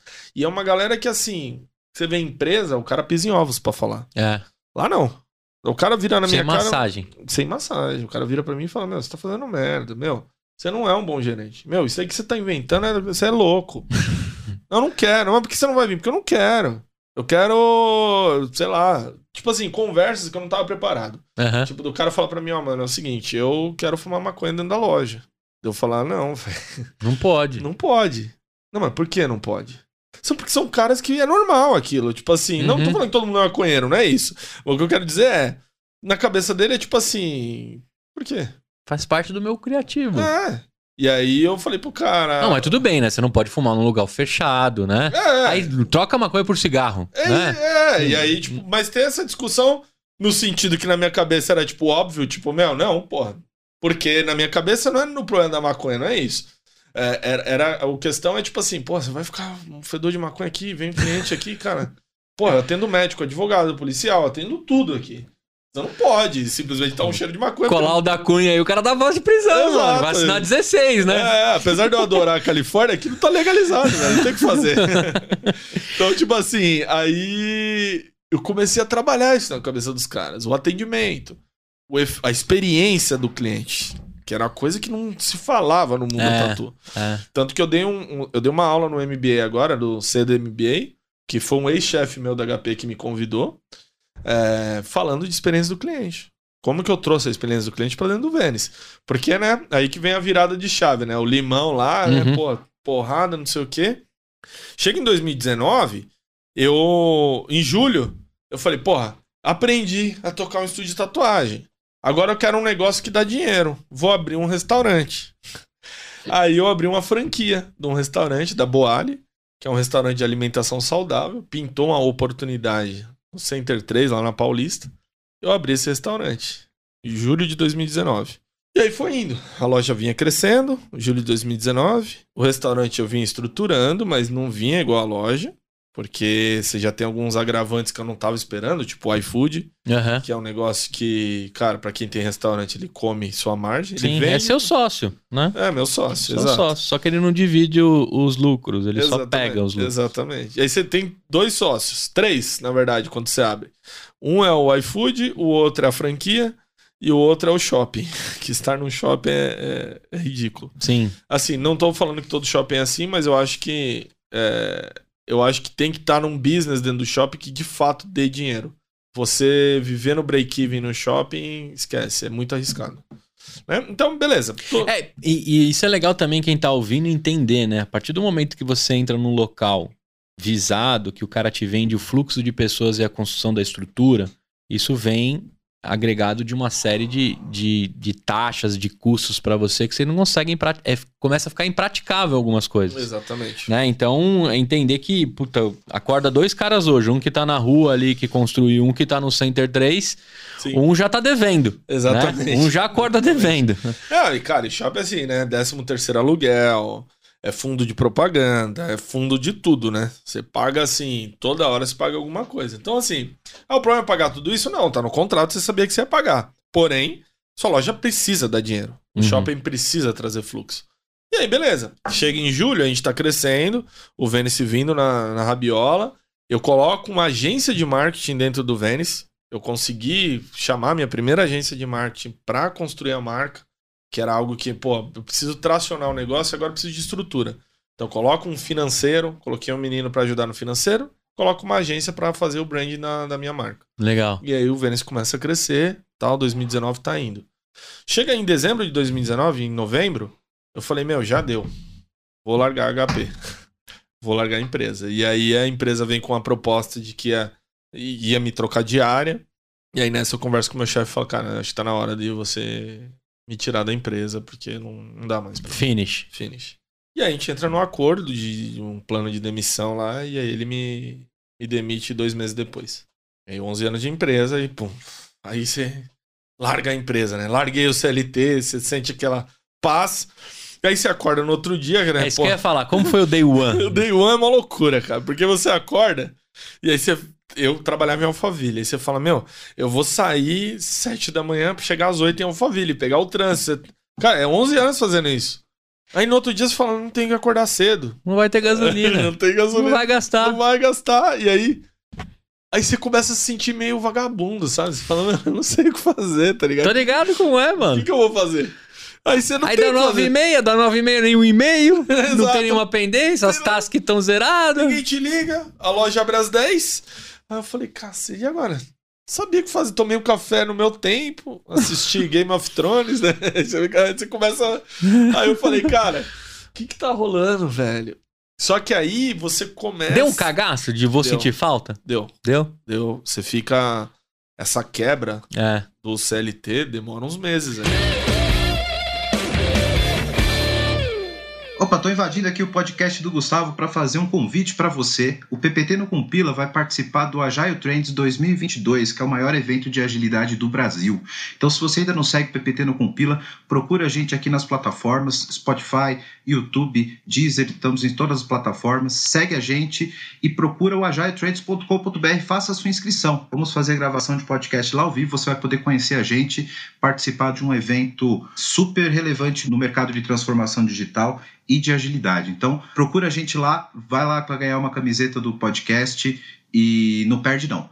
Valeu, obrigado. Cara, é, tem um momento de luto, né? Tanto quando Tem. você é demitido, quando você pede demissão, Sim. eu acho que tem um período ali de luto que você fica entendendo assim, mano, larguei o osso. É. Esse ato, assim, é, é legal pra quem tá ouvindo, né? Boa parte dos ouvintes aqui estão nessa situação. Cara, é mega normal, tá? O que o Rodrigão vai dividir daqui pra frente, eu também já passei. Sim. É meio desesperador você falar assim que, mano, eu larguei. Eu larguei um- uma cama quentinha, eu larguei um plano de saúde, eu larguei um, um VR da hora. Exatamente. Né? Eu, putz, tem uma coisa que eu sinto falta do meu Exatamente. VR, né, mano? Exatamente. Poder gastar sem pensar, porque Porra, é, deti- é é. destinado para se alimentar. Era né? lindo, cara. E aí você fica aquele negócio assim. E o povo da empresa tem toda uma cultura também, né? Tem a cultura da tatuagem, tem o do pessoal da empresa, que é comprar a roupa moda empresa. Né, que tá todo Sim. mundo naquela moda de vamos a roupa da reunião, a camisa da Dudalina que era 300 pau, não sei o que. E, mano, isso me incomodava também na época, mas tinha que estar, né? E aí todo mundo vai no sushi uma vez por semana, gastar o VR, e aí depois tem que comer o de 15 conto É três dias. Depois Bem, bate o dogão escondido. Exato. Resumindo, quando você perde todos esses benefícios, você vê que também você tá gastando muito. Sim. Você tá gastando um dinheiro que você não precisava estar gastando. E vivendo umas paradas que alguém também construiu que tinha que ser É. dessa forma. Exatamente. Né? E... e aí, puta, fiquei assim, fiquei um luto um tempo, larguei tudo, isso era novembro de 2019. Aí eu comecei a estruturar, aí você começa a achar coisa pra fazer dentro das lojas. Quando eu comecei a me, envol- me envolver mais com as lojas, o pessoal começou a ficar doido comigo. Mano, cara, isso é chato pra cacete, mano. Você vai ficar aqui no o dia inteiro agora enchendo o saco? Porque eu comecei a cobrar tudo É. que tava muito parado da minha gerente, porque a gente já tinha mudado de gerente, já tinha uma gerente já pró própria pra ser gerente. Aham. Ela não tava dividindo as tarefas dela. Então, pô, minha gerente, não sei o que, não sei o que, não sei o que. Começou a ficar um negócio meio. Você não quer voltar pra HP, não, Rodrigo? Então, exatamente. Os caras começaram a querer que eu arrumasse emprego. Nisso, cara, aí foi mó doido, assim, porque nessa virada, minha mulher fica grávida, Tipo, né, passa 2020, minha mulher fica grávida em 2000, em mais ou menos é, fevereiro pra março. E aí, eu tô com o restaurante, tô com o estúdio de tatuagem. Tá tracionando os dois. Chega em março, lockdown. Lockdown. pandemia. Como chama? Você tem um filho ou uma filha? Filha, Clarice. Clarice. Clarice. Aí, minha mulher grávida, chega a grávida da Clarice. Clarice é, é quarentena, né? Ela nasce. Total, é. É. filha de quarentena. Ela nasceu, ela é março. Foi março, mas antes da um pouquinho antes. Aham. E aí, porra, eu fiz um evento em março no Venice, um flash day que bombou, uma galera. Aí minha mulher grávida e aí vem o lockdown. Aí fecha tudo, pum. Não pode mais nada. E Pode tatu é, é, é aproximação. Nossa, é louco. Aí aí minha vida faz assim, ó, bum, né? Porque eu tinha acabado de largar o emprego pra viver do negócio, e os negócios fecham. Caraca, Isso mano. foi- Se esperasse quatro meses, É, você ia que- trampar de casa e tocar o- os- as salas, mano. Exatamente. Caraca. E aí, cara, nossa, e aí foi uma loucura a minha vida nessa história, porque aí eu me vi tudo fechado, o shopping não estava me ajudando muito com a questão de conta. E, aí o restaurante tava. No começo, todo mundo falou: é lockdown, 40 dias, não pode trabalhar. E ponto. E ponto. E todo mundo ficou em choque. Tipo, cara, não posso trabalhar. Só que assim, pro restaurante, o governo veio com uns benefícios, muito desorganizado. Ah, vou, vamos ajudar, auxiliar o salário da galera. Mas não caía o auxílio. Tipo, meu, as meninas passou 30 dias, não veio nada. O auxílio veio de 45 dias. Eu tive que pagar. E aí o iFood dá aquele boom, né? Todo mundo, de repente, depende do iFood. E aí o iFood começa com as taxas absurdas, e aí, meu, a loucura, né? O restaurante foi vivendo sobre aparelhos, assim. Eu falei, meu, e só afundando. Mês a mês, a dívida Caraca. aumentando do, do restaurante. Mês a mês, a dívida aumentando. E o, o- a Tatu, eu, eu chamei a galera pra uma reunião, no Zoom lá, chamei todos os tatuadores, e aí os caras falaram pra mim, meu, e aí? Eu vivo de tatuagem. Não tem iFood, não tem porra nenhuma. Se eu não tatuar, não ganho dinheiro. O meu salário não é fixo. Meu salário é variável. E aí você fica assim, mano, você não sabe o que vai acontecer. Tava todo mundo aquele negócio assim, pô, vou sair pra rua, vou morrer. Se eu abrir a loja, vão me processar. Não sabia o que fazer, cara. Eu falei, meu, fudeu. Aí sentei, chamei minha gerente, chamei a galera, fiz um conselho. Hum. Vamos vender tatuagem online. Vamos fazer um e-commerce. Chegamos nessa conclusão. E aí eu chamei. Caraca, que doideira. Chamei um web design. Tipo assim, o cara não sabia fazer e-commerce na época. Ele falou: Meu, vai demorar pra fazer um e-commerce. Não é que ele não sabia, ele falou: Meu, vai demorar. Então precisa de toda uma estrutura. Eu falei: Meu, quer saber? Faz um site. Põe as imagens lá. O cara clica e chama no WhatsApp. Falei pros tatuadores: É o seguinte, vão desenhar em casa. A gente vai postar o desenho de vocês. A gente subiu 600 desenhos no site. Que da Coisa hora. de 20 dias, assim, a galera bum, sumiu os desenhos no, no site e começamos venda de tatuagem online. Qual que era a ideia? O cara compra aquele desenho, o flash, pra fazer depois da quarentena, que era os 40 dias, que na, na nossa cabeça. Aí então, tipo assim, cara, comecei a vender. Vamos vender, vender, vender, vender. Só que assim, o inesperado foi que tava todo mundo em casa, teve esse boom do e-commerce e eu vendi 350 tatuagens. Não, e outra, né, mano? Todo mundo começou a resolver tudo que tava pendente na vida. Exatamente. Porque assim, mano, eu sou louco pra tatuar o corpo inteiro, velho. Se deixar, tá ligado? Meu filho ainda chega pra mim e fala: Eu tenho um Mario numa perna, ele fala: Faz o Luigi na outra, né? Começa com as paradas assim. E, e, mano, quando você tá ali em casa os primeiros meses, você fala assim: Vou começar a resolver tudo que eu não conseguia. Exatamente, tu tá. Né? Então você você arruma uma luz, aí você fala, mano, vou fazer a tatu, sobrou Exatamente. duas horas da minha vida, Exatamente. vou marcar com o cara e vou lá resolver. Exatamente. Né? Vou arrumar meus dentes, vou fazer. Mano, eu imagino, você ia vender a 600. Exatamente. E aí a galera pirou. Pirou. Tipo assim, e tinha um lance assim, meu, homenagem. Meu pai morreu. Uma galera morreu na pandemia, né, meu? Quero fazer. E começou a dar esse boom. E eu vendi 350 tatu, cara. 350 tatuagens. Olha a loucura. Eu peguei esse dinheiro, eu paguei os tatuadores. Tipo, eu falei, ó, salário de vocês. Porém, vocês vão ter que fazer essas tatuagens uma hora. É, Foi meio que um, um acordo. Tipo, verbal com os caras. Os caras podiam sumir, né, velho? sim. Eu não vou fazer porra nenhuma, Sim. já peguei o dinheiro. Só que eu catei, meu. Todo mundo parceiro demais, assim. Meu time me ajudou demais, cara. Não tem que falar de nenhum deles. Vamos fazer. Vendi. Meu, passou abril, maio, junho. Não acabava a pandemia, É. só piorava. Mais 40, mais, Mais 40, 40, mais mais 40. 40. E aí, os clientes que pagaram falaram: e aí? Cadê meu dinheiro? Eu preciso. Lá pra agosto, é, e a gente vendendo. O, o e-commerce não morreu. A gente não parou de vender. Aí a gente falou: meu, precisa entregar essas tatuagens, velho. Vamos começar a agendar a galera. Por mais que o comércio esteja fechado, se a gente não fizer isso, vai começar o efeito inverso. A galera começar a pedir o dinheiro de volta. Que é três meses, né, cara? E aí a gente começou a fazer essas tatuagens, soltar, soltar tatu. E aí foi soltando, e o comércio foi reabrindo nessa época. Lá pra agosto. Saía, voltava, saía. Isso, abria, voltava. abria meia hora, não sei o quê. Foi isso. Chegou lá pra é, setembro, outubro e novembro, a loja deu um boom, cara.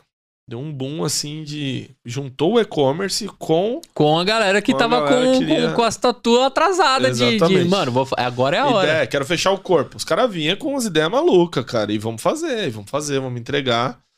E aí a loja fez um caixa animal, assim. Tipo, a gente cresceu é, praticamente quase 100%. Caraca, A mano. gente teve um boom assim no faturamento que não acontecia. E aí foi uma união de coisas, né? De Que legal. E os caras fecharam contigo, né? Eu falo os Fecharam. caras, mas tem mina tatuando Tem, lá, tem. né? Hoje eu tenho 15 tatuadoras. Hoje eu tenho 40 pessoas, né, que tatuam lá. Caraca, que legal. Então, são 15, 15 tatuadoras. E o resto são homens. E aí, cara, a gente deu esse boom, fez caixa. E aí, beleza, fiz dinheiro. Falei, porra, que loucura. Deu certo, né? Nisso, tô com a grana, fiz o caixa. Tem- só que aconteceu duas coisas em paralelo, tá? Eu, eu, é, em outubro eu já tava com caixa e o restaurante tava no déficit fudido. Eu tava assim, mano, Ah, é verdade. O restaurante continuava lá. Continuou lá, só que assim, mês a mês. O iFood não te ajudou, Não a, ajudou. a recuperar, assim, a. Não, a porque receita. O, o, o tipo, o iFood ele me comia, vai, no fim do dia, quase 30%. E aí, mais o que sobrava, eu tinha que pagar funcionário, eu tinha que pagar o shopping, eu tinha que pagar Uhum. outras coisas, e o shopping é um negócio assim. O shopping também não aliviou muito. Ele alivia assim, ó, você não paga o aluguel hoje, mas você vai me pagar ele uma hora. Não é uma coisa assim, você não paga pra sempre. Aham. Quando voltar, você começa a me pagar. Três meses se passaram, ele falou: você vai começar a pagar um aluguel reajustado e me dever um pouquinho daquele que você tá devendo lá. Ah, entendi. Foi, foi acumulando as coisas, sabe? E aí, resumindo, eu falei: meu, tá, tá ficando muito pesado. Nesse meio tempo, eu desesperado com a pandemia, tudo em 2020 isso. Em ah, março, abril, maio, o meu ex-chefe, que é o cara que eu te falei que me arrumou o MBA, ele tá morando em Houston. Ele trabalha na HP de Houston. Ele é um cara, assim, meu, muito fora da caixa, assim, cara. Ele é um cara muito tecnológico. Dos caras mais gênios que eu conheci, assim, meu, de verdade. Ele, com 32 anos, ele já tava quase sendo diretor da HP. Então ele é um cara muito, sabe, acelerado, atualizado e Uhum, tudo uhum. mais. Ele me liga e fala: Meu, pintou uma vaga pra você ser um gestor na, na L'Occitane em, em maio. E é um gestor de 232 lojas, que é toda a rede da L'Occitane. Você vai ser o gestor de TI, de infraestrutura de todos esses caras. E eu, tipo assim, cacete. Quer ouvir a proposta? A princípio eu falei, mano, eu não tô querendo mais ser CLT. Aí ele falou, não, vai lá ouvir a proposta. Aí fui falar com a diretora da área, puta, puta salário bom. Muito mais que eu ganhava na HP, com plano de saúde. Tipo assim, o cara tá te dando dinheiro, Aham. você tá no meio da pandemia, seus negócios estão fodidos. Aí você fala, meu, cacete, velho. Minha mulher, tipo assim, meu, a gente precisa de um plano de saúde pra filha nascer. E eu tava sem plano de saúde. Aí eu aceitei a vaga. Aí eu voltei pra TI em maio. Fiquei lá na L'Occitane. é, e fui indo. Só que, cara, eu fiquei doido. Porque eu tava tocando um estúdio, um restaurante e um CLT. Só que não era um CLT qualquer. A minha Cara, 240 lojas. Cara, a minha carga era absurda, assim, absurda. Tava meio, tipo assim, home office ainda, muito estressado. Muita gente pra eu falar. A pressão ferrada, porque as lojas também estavam passando pela mesma coisa. De precisa vender. E aí fiquei até novembro. Chegou em novembro, eu desisti. E minha filha ia nascer em outubro. E aí. Assim, na verdade, de outubro pra novembro eu já tinha dado a letra. Falei, ah, cara, não quero mais. E aí, em próprio outubro mesmo, a gente assinou a carta de demissão. Eu tomei a decisão mais rápido dessa vez. Fiquei, Sim. vai, sete meses mais ou menos. E aí saí fora. Porque não dava mais. Minha mulher ficou assustada, mas eu falei, cara, eu preciso pensar na minha saúde mental. Só que aí veio o problema. Eu pedi pra sair em outubro, só que minha filha ia sair em outubro. E aí eu achei que o plano não ia cobrir, sabe? Tanto que eu, tipo, não tinha certeza. O próprio RH não me deu certeza. Aham. E aí, na hora que, meu, minha mulher lá com contração, não sei o que lá. Eu Passa chego a no- carteirinha. passa lá no. Cheguei no Santa Joana lá, pum, passa a carteirinha. Mano, a mulher foi passar assim, eu fiquei, nossa, cara, rezando assim, a mulher passou, ela. Deu certo. Eu falei, puta. Graças a Deus. mano, se não, tava ferrado. Deus ajuda as crianças e os bêbados, né, mano? É doideira. Doideira. Cara, foi uma loucura, assim. E aí larguei a L'Occitane em sete meses, e aí foi a hora que eu falei, meu, agora eu aposento minha, minha carteira de trabalho, não quero mais isso pra mim. Rasgou. Já era. E aí, em 2021, 2022, o momento que a gente tá, o que que foi 2021 pra você em meio às retomadas, vacina, né? A vacina Sim. começa a, a dar tração. E aí, não, então aí foi, né, tudo aconteceu muito rápido. 2020 e 2021 pra mim foi assim, parece que eu vivi 10 anos. No meio de tudo isso, o Venice fez um caixa e aí eu falei, cara, eu preciso é, me livrar do restaurante. Caraca, se livrar. A É, parada era se, se livrar. livrar, Tava porque- comendo as é. paradas todas. Porque quando eu começo a tirar dinheiro de um business pra pôr no outro, começa a ser preocupante. Eu vou acabar quebrando os dois. É. E aí o mercado volta em 2021, mas o restaurante não volta tracionado. é. E aí, quando ele começa a tracionar, vem o segundo lockdown. Né? Que é, que é em março e abril de 2021. Teve outro lockdown, É lembra? verdade, verdade. Foi pior ainda. Esse foi o pior.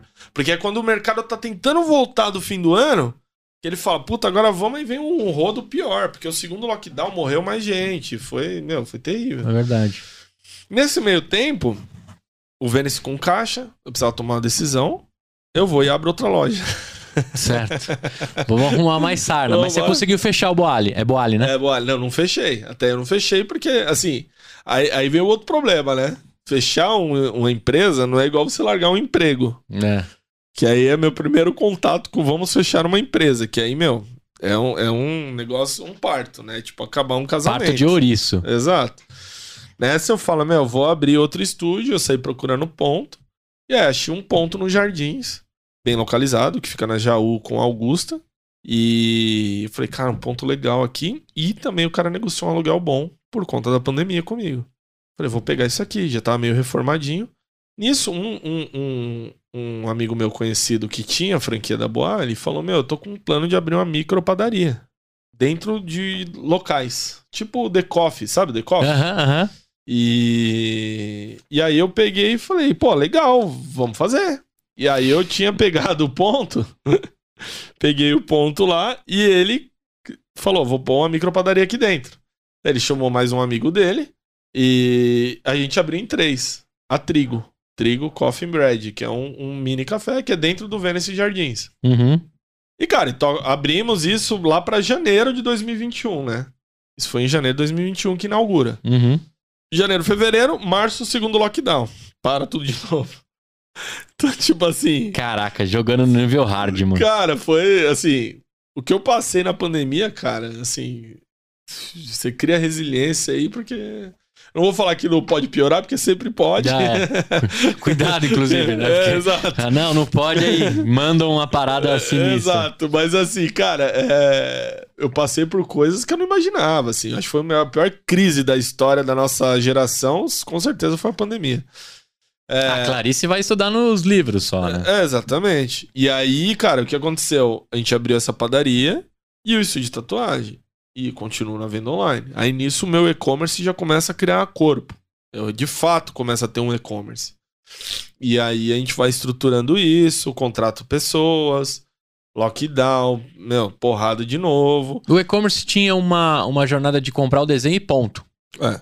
Compra e. Tipo assim, o grande lance do desenho é que é exclusivo. Então, não é um desenho. Porque o- tem esse lance também do tatuador. Ele Uhum. faz muito o mesmo. Faz muito do mesmo. Então você vai lá, natural, você quer fazer uma tatuagem, você olha lá na internet, lá a bússola, o lobo, não sei o que lá, o que tá em alta lá na internet, no Google. Você vai e quer fazer igual. O tatuador, né, ele tá cansado de fazer sempre o mesmo desenho. Então ele quer trazer algo exclusivo. Ele cria um flash, um desenho dele, e aí ele, ele vende aquilo num preço mais acessível. Entendi. Pra você ter a arte do cara no corpo. Depois que você faz, saiu. Ele não repete aquilo. Entendi. Entendeu? Perfeito. Perfeito. Então, é isso. Bem, saímos 2021, vai. Junho começa a tracionar o negócio de novo. Então os estúdios começam a crescer. Nisso meu time já vai para 30 tatuadores. E aí começa a tracionar o negócio, o Vênus começa a crescer junto com a padaria. Aí a gente consegue ter o melhor resultado da história do Vênus em 2021. E aí, Caraca. aí eu dei uma entrevista pro Pequenas Empresas Grandes Negócios. Que eu assistia quando eu era criança. É. E aí, quando o cara veio falar comigo, eu quase chorei. pô, Ah, porque- do caralho. Você é louco. Eu tô lembrando aqui, é animal. É, e era, meu sonho era estar naquele negócio. E aí, os caras me convidam como negócios que deram certo na pandemia. E aí, a gente conta da história do Vênice. A gente fez. legal, mano. Cara, aí em 2021 a gente faturou quase 2 milhões. A gente fez mais de 2 mil tatuagens, mais de 3 mil piercings. A gente chegou num, num número histórico.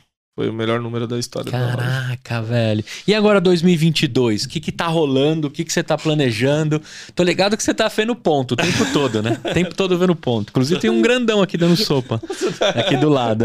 Mano, cara, é uma coisa é muito doido isso, porque você abre comércio e você não para de ver ponto, né? É, é. Não, qualquer buraco é É negócio. negócio, É. é negócio. Bem, ponto eu tô vendo, óbvio. Sempre. Sempre. Bem, só acabando 2021, Aham. É, como era uma franquia, a franqueadora Boali, nesse ponto eles me ajudaram bastante, porque é aquele negócio, vender uma loja é muito difícil. Na pandemia é mais difícil ainda. É. Tipo, e aí a gente conseguiu passar a minha loja pra outro franqueado. O cara basicamente comprou minha dívida, que ela tava gigantesca. E aí foi um alívio. Eu saí da, da Boali. E aí eu comecei a aceitar as coisas na minha cabeça. E aí eu resolvi sair da Trigo também. Eu entreguei minha parte da sociedade. Uhum. Hoje eles sublocam o, o ponto de mim. Porque eu não quero mais trabalhar com alimentação. Porque eu vi que não era um negócio que, pra mim, fazia bem. Não, não, tinha, não queria buscar a mão desse negócio eu queria estar muito mais envolvido e eh, eu, eu tenho mais essa destreza para lidar com o serviço. Serviço tatu, com a galera, o negócio de gestão de pessoas. Eu, nisso eu fiz um curso de inteligência emocional, gestão de pessoas. Eu já estava muito me atualizando na área de administração, empreendedorismo, palestra, Geraldo Rufino, Caio Tomás, esses caras tudo. Você começa a ir atrás de todo mundo, É. né? Você, Porra, quero falar com esses caras. E aí você começa a ter uma outra perspectiva do negócio. No final de 2021 a gente fecha como melhor ano da história. E já com 40 tatuadores, com uma gerente, duas recepção, RH, financeiro, marketing, já tá com um grupo estruturado para fazer os estúdios acontecerem. Que legal, mano. É, isso foi. E aí que o Vênus começa a aparecer. Aí o branding do Vênus começa a crescer. Aí a gente fica em terceiro lugar no search do Google. Então a gente foi o terceiro estúdio mais buscado em 2021. Que legal, mano. Então, por um trabalho de brand que a gente já vinha fazendo, é, e a gente já estava se consolidando entre os maiores estúdios de São Paulo. E aí, cara, com isso a gente começa a, a ser mais notado. Então, né? As redes sociais impulsionam muito o seu negócio, né? Muito. E é, é, é uma mistura, né? Não adianta você fazer média só na rede social. Você tem que ter um trabalho consolidado. É, mas aí tem, tem os oito anos que você camelou, né? Entre Isso. entender o artista, né? É, Claro, a gente colocou alguns pontos aqui, cara. O artista, ele é o grande core do seu negócio, sim, né? sim, Eu acho que sim. o que você trouxe foi um, um corpo de adaptação em meio como o artista trabalha. Eu Exatamente. acho que esse é o seu grande diferencial. Exatamente. Né? Que é muito do Rodrigo que eu venho conhecendo aqui nesses, nesses tempos que a gente tá conversando, de adaptação. Sim, Porque você pegou o artista que é o core do seu negócio sim. E construiu um arcabouço em volta dele, dizendo assim, cara, eu vou fazer esse cara da alta performance dele, Sim. né? Porque no final, eu entendo lá que os tatuadores, se tiverem seus estúdios, que deve ser um caminho muito natural, o cara Sim. entender agora tá na hora de eu ter o meu, Exatamente. né? Que aí também o cara vê que não é bem assim em alguns momentos, outros dão super bem- certo, Sim. né? Que também pega um pouco da sua parte empreendedora, mais a parte artística e constrói novos estúdios incríveis. Exatamente. Que eu acho que é um caminho natural. Não, natural. Natural. Legal, sim.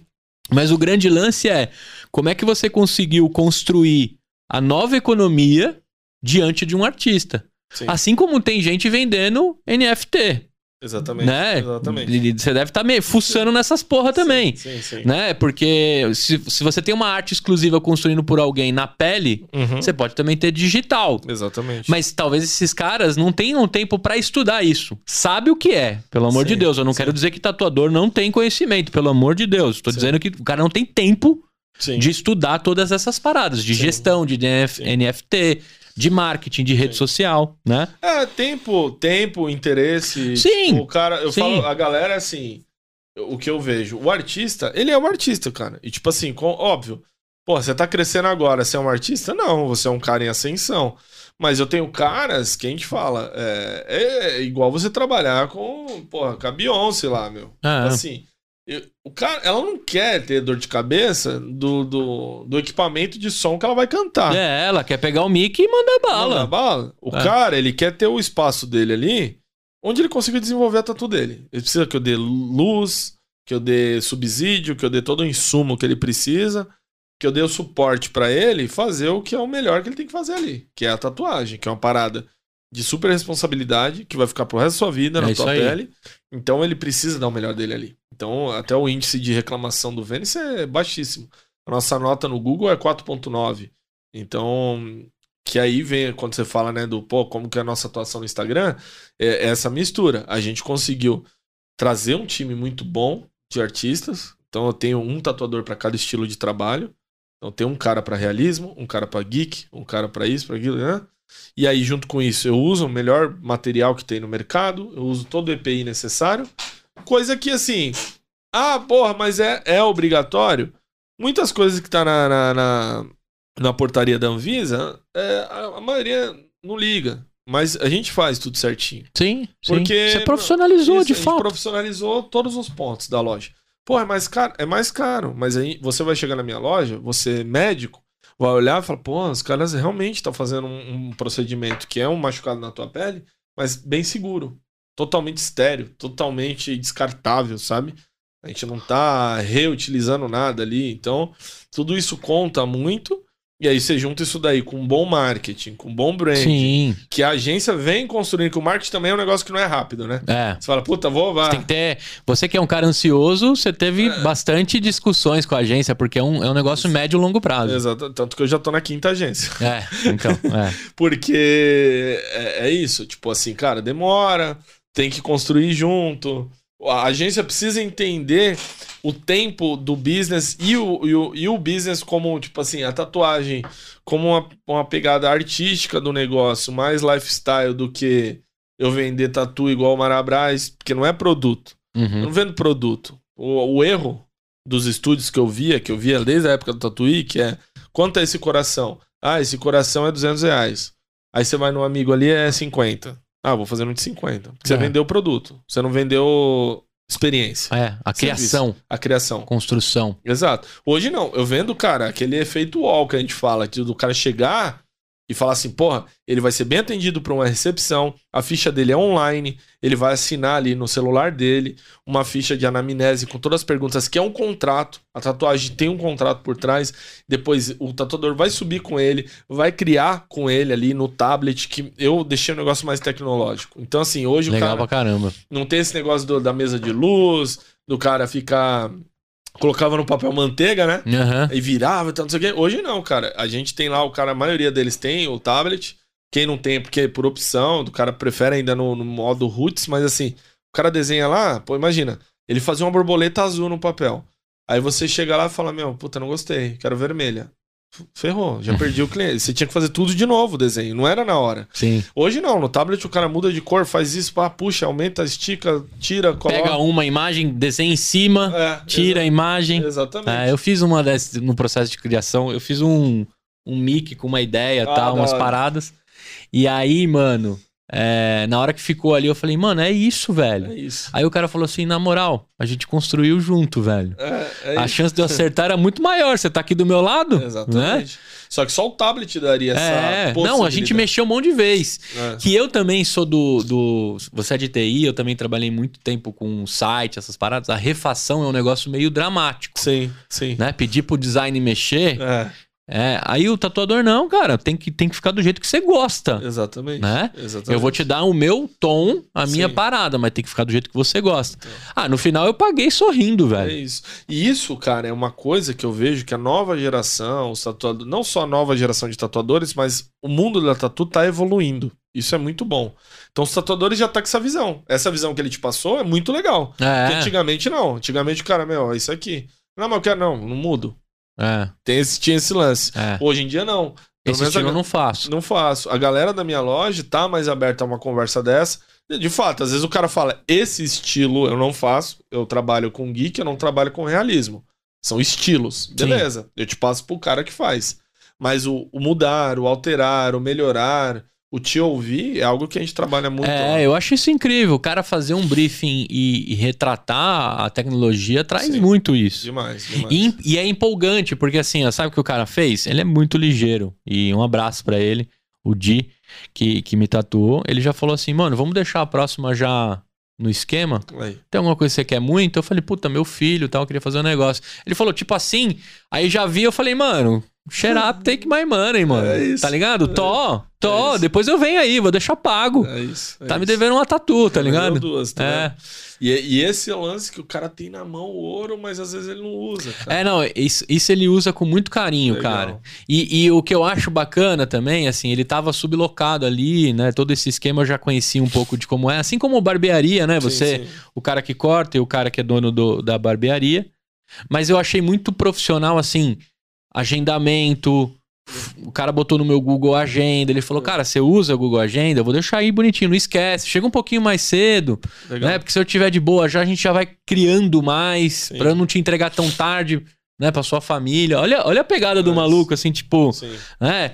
Você trampa pra caramba, né, mano? Então você tem que tatuar às seis da tarde, não é? Você vai, você vai me pedir esse horário nobre. Eu falei, é, tal. Quer vir no sábado? Você tem Aí. facilidade? Sábado tá lá na frente. Tipo, ele me preparou, mano. Ele falou assim, ó, se for sábado, mano, minha agenda tá sinistra. Sim. Se for uma quinta, sete da noite, Beleza. a gente dá um jeito, Sim. né? Aí ele falou, não tem como escapar uma manhã, você entrar mais tarde na, no Zoom? Eu falei, tem.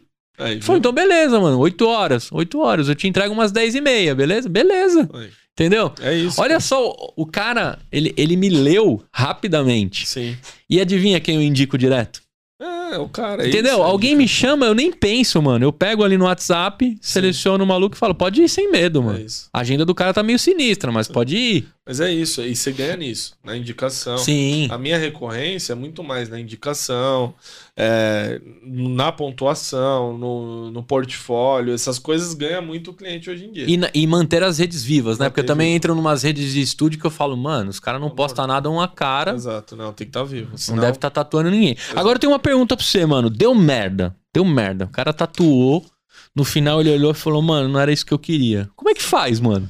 Puta, cara. Qual que é o procedimento de arrumar uma merda? É, o procedimento é assim, ó. Primeiro que, pô, a gente, o Vênice atendeu já mais de 12 mil clientes 12 mil clientes. nessa história aí. E, cara, eu conto nos dedos o número de reclamações. Dessas reclamações, é, o que aconteceu na maioria das vezes foi que o cara não gostou do, do resultado. Não quer dizer que a tatuagem estava errada. Porque Entendi. tem isso também. Tipo assim, o traço, a aplicação, a cor, Uhum. a agulhada, tudo isso tá bom. Mas se você fez aí uma orelhinha que É, eu não gosto da mãozinha aqui que eu fiz, tá vendo? Tipo, foi uma ideia tua, certo? É, não, é, tá, tá- tava condizente com o que eu queria. Exato. E na hora que ele aplicou, e ele me avisou. Não, é, então. Ele falou, irmão, irmão, irmão. Eu falei, mete, mano, a mãozinha é minha marca registrada.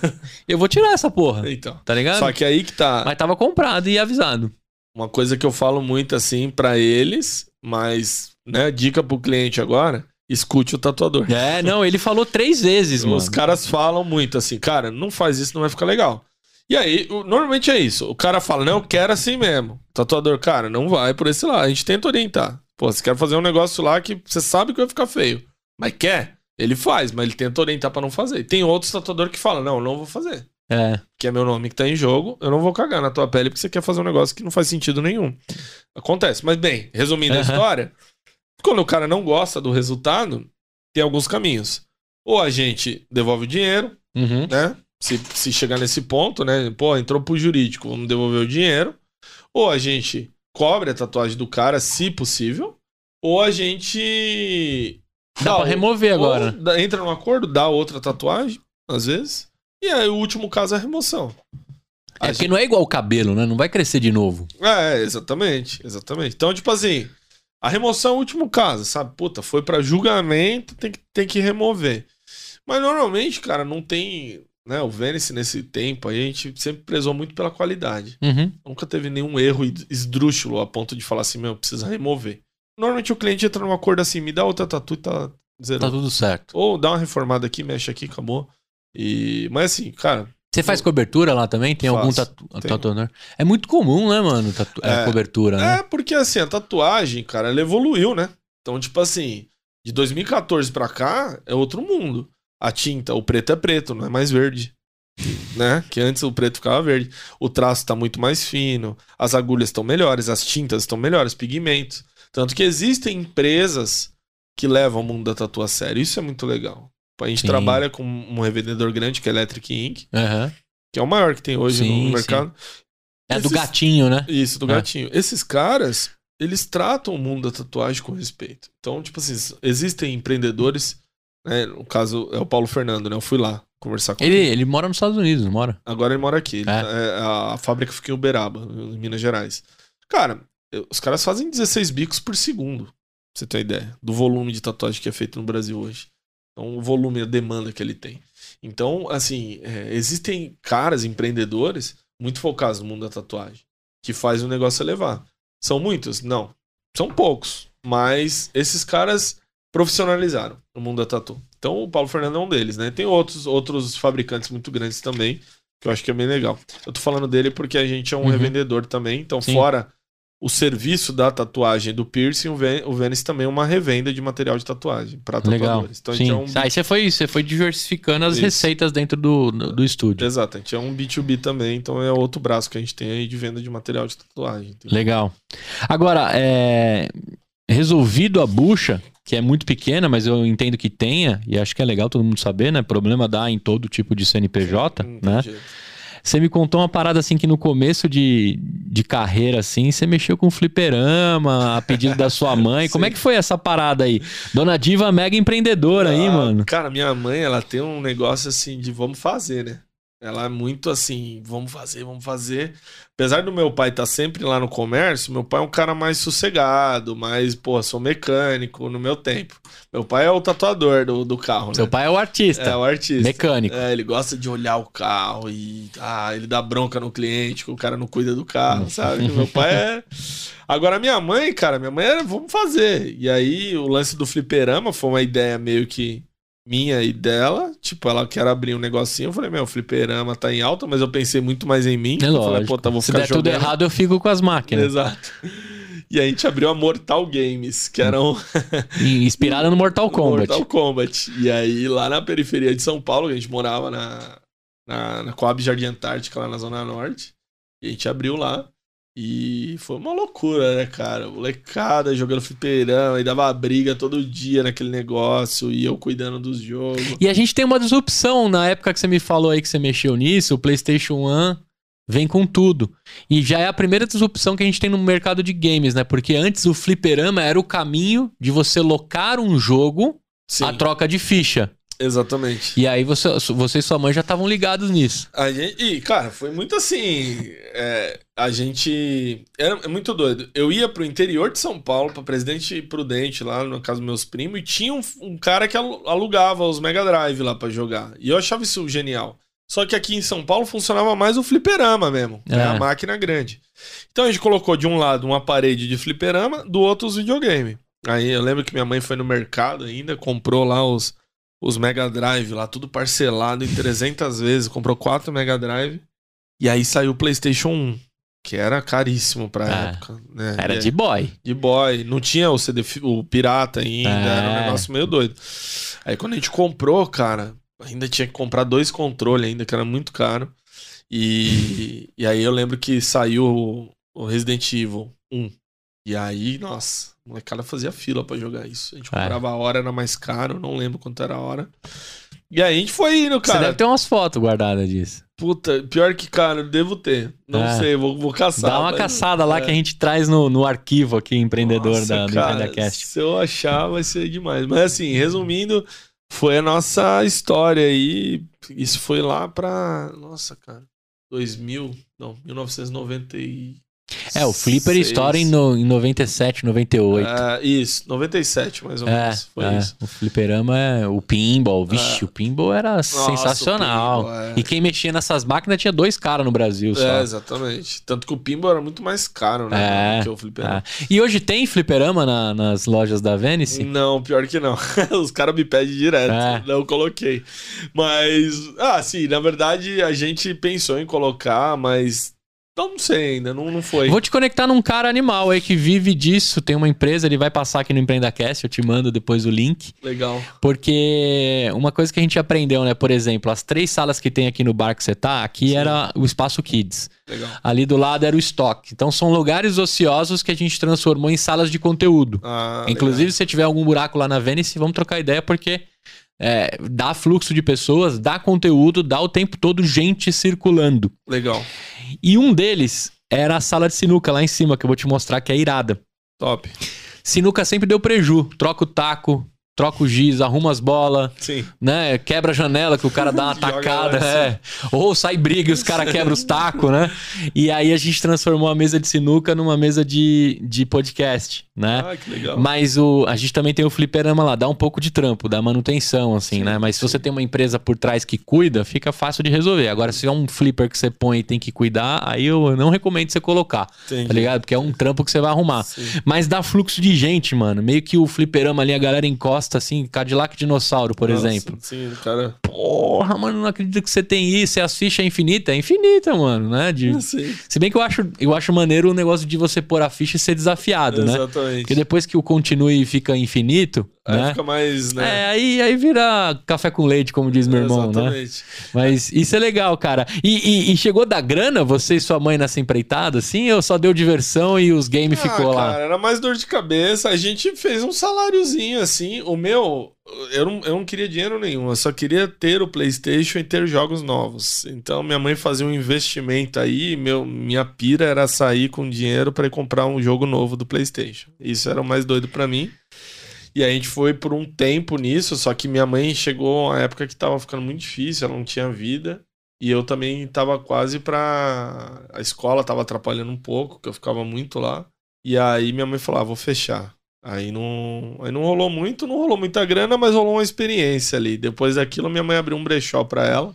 Sua mãe é mega empreendedora, É, dona adora, Diva. Adora, adora. E hoje o sonho dela é ter um brechó de volta, né? Que ela parou de empreender. Puta, Ela- e, tá na, e tá em alta, Tá viu, em dona alta, Diva? O tá em lance alta. de economia circular, É. de a gente diminuir o consumo nesse país aqui, porque vai faltar água, vai faltar um monte de Vai coisa. faltar tudo. E ela adora isso daí, cara. Eu levei ela num brechó ali nos jardins ali. Ela, puta que pariu, adorou, não sei o que. Aí queria, aí veio, lembrou na cabeça dela. Mas foi essa primeira veia do comércio, que é muito doido isso. Que a gente, né, com o mundo empresa, gosta de criar, de burocratizar o business. E aí, ao mesmo tempo, eu, eu, eu vi os dois mundos no negócio. Eu vi os empreendedores de TI, meus amigos, que gostam de criar planilha pra tudo. E, e eu vejo a galera da subversão, assim, dos tatuadores falou de planilha, os caras me odeiam, né? Os caras Ah. me zoam. Ah, lá vem o que- ET lá aí. planilha. caraca, espalha a rodinha, né? Exatamente. E aí, ao mesmo tempo, você vê o comércio igual da minha mãe, do boteco da esquina, vivo, sem planilha nenhuma, cara. Era só no feeling ali, é só no compra, vende um papelzinho, Rascunho. acabou. Então, tem que ter um, um mix aí de atitude com organização. Obviamente que a planilha é importante, e, mas você tem que conseguir gerar esse mix aqui para não burocratizar muito também.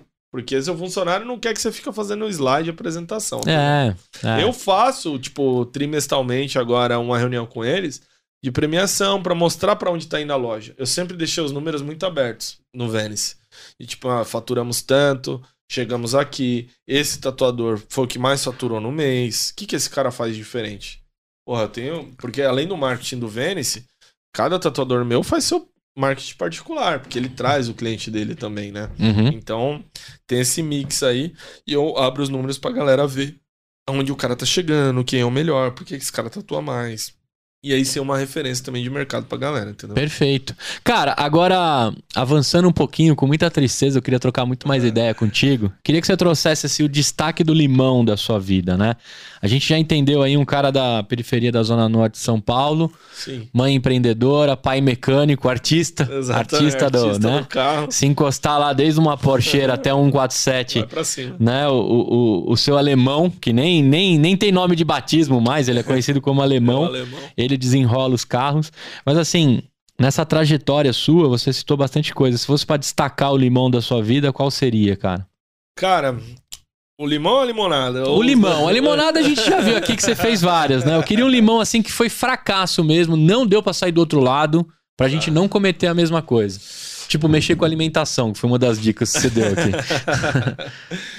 Cara, eu acho que o, o, o, o grande limão da minha vida é, é a disruptura mesmo, cara. Porque assim, eu acho que o problema é, é algo que ao longo da, da minha carreira nada foi fácil, né? Então, desde lá do, do começo, lá da faculdade que eu ganhei bolsa e tudo mais, que eu fiz projeto social e tudo mais, é, o grande limão foi a disruptura. Eu, eu consolidar uma ca- carreira de TI em anos e aí largar tudo pra empreender num momento que eu achei que ia deslanchar e aí veio uma pandemia e me dá uma rasteirona. E aí eu tive que me reinventar. Então, tanto que muitos amigos chegam em mim hoje e falam assim: "Meu, eu quero largar o CLT pra empreender". Falo: Me ajuda. é, eu falo, meu, para com isso, larga a mão de ser doido. Porque pra você fazer isso, você tem que, primeiro, gostar de correr risco, muito risco.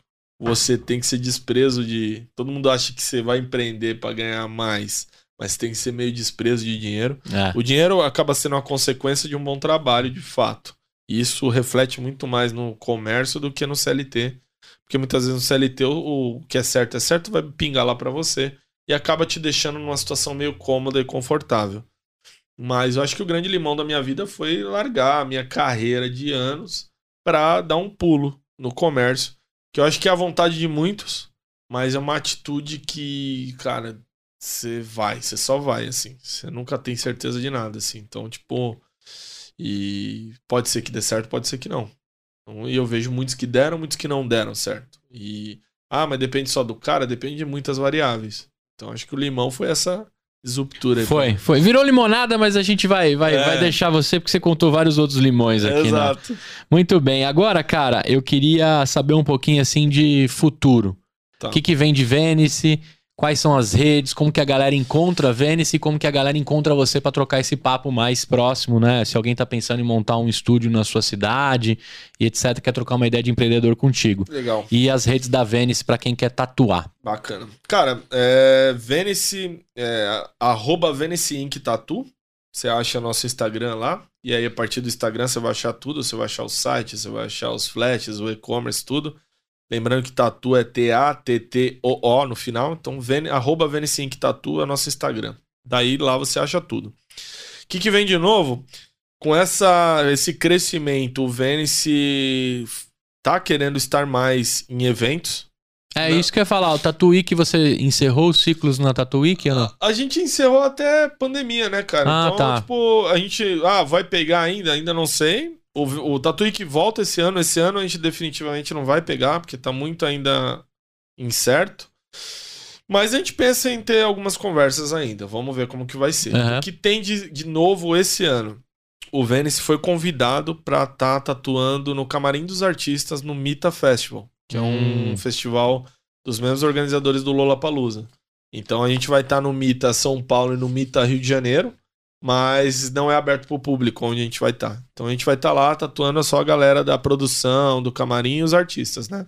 Que legal. Vai ter Gorilas, Marcelo D2, vai ter uma galera legal. aí. Animal, animal. E. Com certeza o D2 vai passar lá e vocês vão jogar ele pra maca. Sim. E, cara, vai ter uma galera de peso, assim, né, meu? Muito artista bom. E aí, outra coisa que vai rolar também, que já tá certo, a gente também vai ser o único estúdio de tatuagem no Festival do Japão, que vai acontecer em julho agora, que é um festival grande de cultura japonesa, Uhum. que é uma quebra de paradigma também, porque na, no Japão, tatuagem ainda é uma parada meio não é tão legal assim. É dos Yakuza Dos só, Yakuza, mano. É. Então quebrar o paradigma Deixa eu ver se você tem todos os dedos aí, mano. Não cortou o dedinho. é. E aí os caras, a gente vai ter um espaço lá, mas hoje a galera japonesa consome muita cultura geek. Pô, e as tatu oriental é linda demais, né, Animal, mano? animal. Nossa, você tem cara es- especializado Tem- em tem. O- oriental? O, Ale, o que o cara que fundou comigo, ele é especialista em oriental. Ele não não, ele tá no Vênice não tando, mas sempre quando precisa ele vem.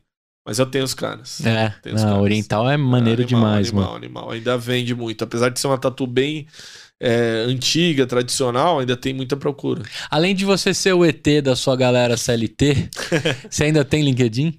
Tem LinkedIn, cara. É, tá atualizado lá. Se Tá quiser, se quiser trocar uma ideia, você tá Claro, lá. Sim, Rodrigo Dias tá lá no LinkedIn. Você procurar Venice Inc., o Venice tem LinkedIn também, que é uma diferença. Boa, isso aí. E tá lá por conta do MBA, por conta da, da parte mais do Rodrigo empreendedor, né? Que essa parte ainda tá muito ativa. E falando do Venice Futuro, cara, fora os eventos, a gente pensa, obviamente, pegar mais eventos, mas eu tô com um plano de crescimento em duas vertentes. Um plano Rodrigo consultor de estúdio de tatuagem, onde eu quero ajudar estúdios a crescerem. Aham. Então é uma parada mais minha. E o, e o Venice Inc., a gente não pensa em franquear, de fato, mas pensa em criar braços parceiros, assim. Porque Uhum. eu acho que o estúdio de tatuagem, não, você não é, não é um negócio tão escalável quanto um, um restaurante, uma Chili Beans. Eu dependo muito do, do artista, da mão de obra do cara E onde estão esses caras? e onde estão esses caras. Então a gente quer é, criar um, um, um ecossistema para que esses caras estejam com a gente. Então, é, talvez num- numa parte mais de curso, workshop e montar essas estruturas. O Venice ainda pensa em abrir mais lojas em São Paulo. Lojas grandes que é, é, funciona melhor pra gente, mas a gente provavelmente ainda vai abrir Zona Oeste e Zona Sul. Provavelmente entre esse ano e o próximo a gente já tá com isso em mente. Legal. É, a gente pensa alguma coisa em shopping também, mas tem que estudar bem todo esse detalhe do dia a dia do negócio. E, cara, outros países. Eu penso em abrir loja em Europa e Estados Unidos. Acho que. é Em Venice? Venice. a gente pensa em ter uma na Bor- nem que seja showroom, pode Tem tatuar ser, um é. por dia só e. A gente pensa em ter uma loja lá na Boardwalk, lá no, no, no, no calçadão lá de Venice, lá, porque Uau. é animal. E, cara, a Europa tem um puta mercado. E lá dá pra fumar dentro da loja, de É, boas, não vai normal, pegar nada. legalizado, danado, você não É. vai preso. é isso aí. O tatuador que tinha isso como, como meta, né? E Exatamente. construção de um trabalho melhor, ele vai ter que trabalhar lá por Com enquanto. certeza, exatamente. Show de bola. Cara, aquela cidade é incrível, aquela board lá é animal. Animal. Mano, eu nunca esqueço de um tiozão, assim, sei lá, ele tinha uns 65, Sim. Quase 70 anos. Todo tatuado, sem camisa, barba de Rufus Lenhador, Sim. andando de skate, mano. Nossa, cara, tem de tudo, cara. Aí passou assim, aí eu falei pra minha esposa, mano, tá ali, ó, tá ali o que a gente tem que alcançar, É mano, entendeu? Tem, um cara que fica tocando guitarra andando de patins. Ah, é, sabe? tem, Esse cara- tem. tem uns caras lá que é icônico em Venice, Tem, né? tem. Tem, uns, tem um maluco lá que faz a batera de, de Tupperware também. É isso, faz, um- é. faz um sonzão lá no Não, uma Tupperware. loucura. Isso é, e olha que doido. Eu tava em Venice, é, eu fui em novembro, tipo, acho que uns meses antes, antes ou depois, eu não lembro muito bem, o Red Hot gravou o clipe deles em cima de um prédio lá em Venice, tá ligado? Ah. Tá ligado aquele clipe? E Aham. aí, cara, foi tipo dois meses antes ou depois de eu estar lá. Falei, porra, velho, os caras estavam aqui, velho. É. Abriram lá e, pô, Red Hot veio de lá, The Doors, os caras tudo. Então, a galera pira em Venice, mas sim, eu penso em abrir em Venice. Eu penso em abrir na Europa, eu vejo que tem mercado, um Tem, mercado bacana tem. na Irlanda, Londres, Amsterdã também. E, e tá, assim, eu penso em, em elevar o nível da tatu tanto Animal. nesses países, assim, Animal. sabe? Pô, é vamos fazer o Venice Inc, mano. Deixa eu produzir essa parada aí. Vou trocar ideia contigo. Você tem 40 tatuadores.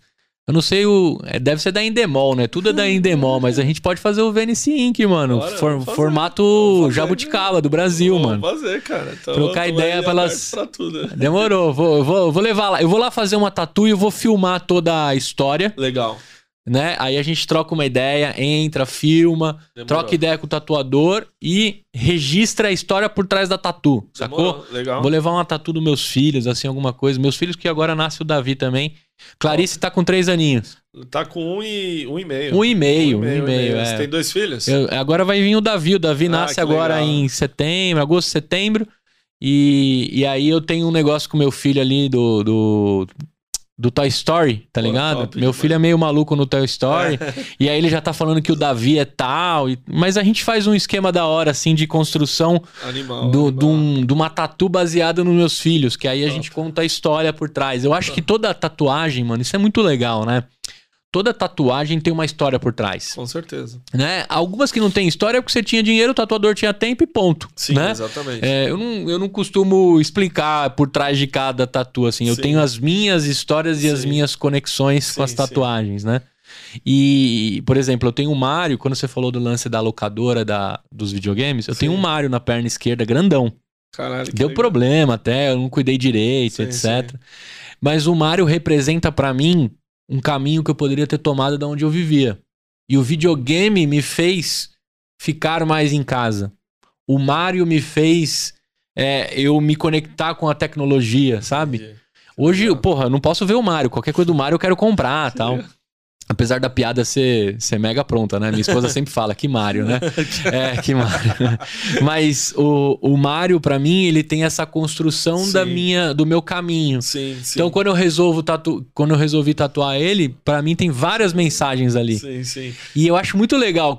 Toda pessoa que eu vejo que curte, assim, que ela vai começando a comentar com carinho, assim, eu falo, Sim. tá aí, por que que tá. O que, que tá por trás daquilo? sim. Você encontra várias Animal. coisas valiosas, mano. E, cara, eu tenho, eu tenho uma parte de tatuador que, assim, eu tenho uns mais abertos a ideias, outros mais fechados, e aí de cada um eu respeito o Aham. espaço. Eu tenho uma tatuadora que chama Carol. E Ana Carolina, ela faz uns geeks também, É. mas ela, cara, é uma- ela é uma pessoa muito versátil. Então ela faz um pouco de tudo, assim, e ela faz muito bem. 12 anos tatuando já, tem uma Animal. uma puta caminhada aí. Mas a gente fala que ela é a rainha do- do- das missão impossível, porque ela sempre cria. Tipo assim, o cara chega com uma ideia muito louca e ela consegue fazer aquilo virar tatuagem. Porque Da hora. louca mesmo. Tipo, eu lembro de um cara esses tempos aí que ele falou: Meu, eu quero fazer. Eu, eu gosto de skate, mas eu queria fazer uma espaçonave do Star Wars, porque eu gosto de Star Wars, abduzindo eu andando de skate. Tipo, eu dando um olho de skate, o negócio me abduzindo, e eu gosto do Jurassic Park. Mano, ele criou uma ideia, ele, ela me passou isso, e eu achei, eu falei, não é possível. Cara, e ela fez e ficou muito bom, é sabe? mesmo? Tipo, que da hora, "Caralho". velho. É. E o cara, tipo, traz uma ideia que eu quero um, um Star Wars junto com o skate, com não sei o que lá. E pá, ela pegou tudo aquilo ali, aquele bololô e fez uma ideia. Fez a tatu, a tatu ficou muito boa. É, E aí eu falo, falo, pô, cara, a da rainha hora. das Ela desenrola. ela desenrola. Cara, tem problema você reproduzir artes de, de estúdios na pele? Você tem que pagar royalties ou não? não, não. Assim, Parece meio óbvio, assim, mas. é, é, na verdade, cara, não.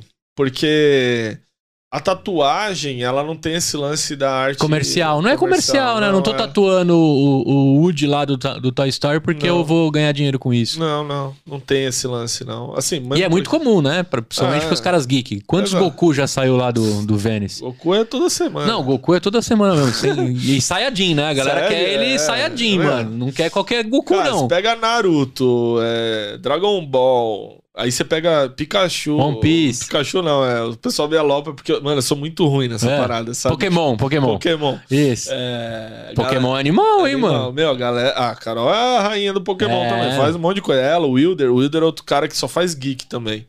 E, meu, puta história de fazer, né? Porque é muito em alta. É o que eu te falei, que nem no Festival do Japão, a gente espera muito mais fazer esse tipo de trabalho Sim. do que tatu oriental. Porque a galera Ah. busca mais o, o mangá. Isso tá muito em alta. O, O geek, mangá, o Naruto, né? Sim, demais. Que, é- que, que tá por trás. O, o, o Japão, pelo menos, você tem quantos anos? Eu tenho 37. Eu tenho 34. A gente, a gente foi educado pela mesma Rede Manchete. Sim, exato. Né? A Rede Manchete trouxe todos os. Jaspion, Changemans. Tanto que eu vou fazer um Changemans, eu vou tatuar. É, então, é. Eu sou dessa geração que a Rede Manchete me trouxe muito do, da construção japonesa Sim, de desenhos e narrativas. exato. Que hoje, né? Ah, eu assisto Naruto, eu faço isso. Cara, desculpa aí, mas respeita a minha história que eu assisti umas paradas quando os japa tinha pouco recurso Exatamente. tecnológico. Pô, você Né? não sou dessa época. Aqueles então. monstrão zoado assim, andando, né, mano? Cavaleiro do Zodíaco foi o ápice do negócio. É, né, puta, que- esse daí deve tatuar, tatuar bastante, né? O Shirius, é. o- Também, também. é. E tipo assim, é, é doido porque assim, quando eu abri o Venice, não tinha muito. Não, não, não tinha muito essa procura. Em É. 2014, era muito assim, o Oriental saía, saía o Maori, saiu outras A carpa, coisas. A pra cacete. O palhaço, não sei o que lá. E aí a, a tatuagem ela tem esse negócio, né? Ela, ela é meio. é, vai mudando conforme o tempo, as pessoas vão buscando outros desenhos. Aí vem o realismo, ficou em alta, depois o black work, aí o geek, a aquarela, o, o que eles falam, o sketch, que é meio riscadão, assim. Aham. Mas vai mudando, cara, o, o old school preto. Então, tipo, o geek eu vejo que hoje é um negócio assim muito, meu, a galera, eu tenho um tatuador que só faz isso. É, tipo, é. O, o, o, cara que mais é, tatua hoje no Venice, que, é o- que é o cara de, de volume mesmo, assim, que é, é o Wilder, ele só faz isso, cara. O, o- a área dele de especialização é o geek. É Da o hora. geek e ele faz tudo que é tipo de geek, né? Porque geek é muito abrangente. É, então, é. cara, ele faz japonês, ele faz, meu, de tudo, cara. Ele faz mangá, ele faz esses anime, ele faz filme. Tipo, ah, Clube da Luta. Ele faz. Animal. Só ele faz na pegada dele, sabe? Coloridona. Animal, assim. Ele é um animal. cara, tipo, muito procurado, sabe? Por conta disso. Que da hora. Então é, é isso, assim. Muito bom, é mano. Muito legal. Agora, esse, esse Rodrigão que tá aí, além de eu frequentar lá suas lojas, que eu tenho certeza que vai ser um, um- um novo vício, Aham. né? Depois, eu, li- eu até ia contar aqui no, no, no episódio, mas um outro dia eu conto pra vocês o que eu já tive de situação hospitalar por conta de uma tatuagem, mas que podia ter sido cortando o meu dedo Sim, fazendo churrasco, sim. né? Eu tive uma celulite infecciosa Ah, no braço esquerdo, mas puro destino do, da, de falta de sorte. Entendi. Tatuador incrível, estúdio limpinho, tudo beleza, nada relacionado à tatuagem. sim. Foi uma situação que você pode pegar jogando bola, se o cara te der uma entrada na canela e fazer uma- um machucadinho, Sim. pode ser cortando o dedo no churrasco. E aí eu fiquei com medo por alguns anos, mas voltei de novo, porque não tem como. É. Eu, eu prefiro morrer do que deixar de. E, cara, é- isso é, é, assim, a gente se preocupa muito com o pós da tatu. É. Porque o pós é uma cicatrização. É isso aí. Um machucado. E aí a gente tem um pós, assim, tanto da recepção, né? Que a gente faz um proativo ali com a galera, quanto o tatuador. Perguntar como é que tá a cicatrização e tudo mais, porque tem muito esse negócio de confundir as coisas. Ah, Ah, puta, inflamou por causa da tinta. É muito Não, difícil, cara. Às não. vezes a gente. não, é- às vezes você aí. não tomou banho direito mesmo. É. Ou às vezes, meu, coisa que já aconteceu assim, tipo, você faz a tatu e vem lá seu, seu gato lá e lambe a tatu. Pode acontecer, de puta, infeccionou porque eu tenho muito bicho, o bicho raspou. Então as- a, gente passa muitas recomendações assim, Sim. apesar que dá muito pouco problema. Mas é importante, o pós é deixar ela bonitinha pra ela cicatrizar legal e você ter um trampo bacana pro resto da vida, né? Perfeito. Então, diante do, da minha frequência e ter você na, na minha lista de, de entrevistados e amigos do EmpreendaCast, Ah, que queria que você deixasse aqui, jogasse para minha, pra minha mochila aí um pouco do Rodrigo Empreendedor. O que, que você tá lendo, o que você tá fazendo? Como é que eu ponho a sua história aqui também na minha mochila? Cara, o livro que eu tô lendo agora, né? Que tô no meio dele é o Sapiens. Tá? É, Assim, de empreendedorismo, cara, eu já consumi muita coisa. Então, puta, pai rico, pai pobre, pra mim é a Bíblia, né, cara? Você tem um monte.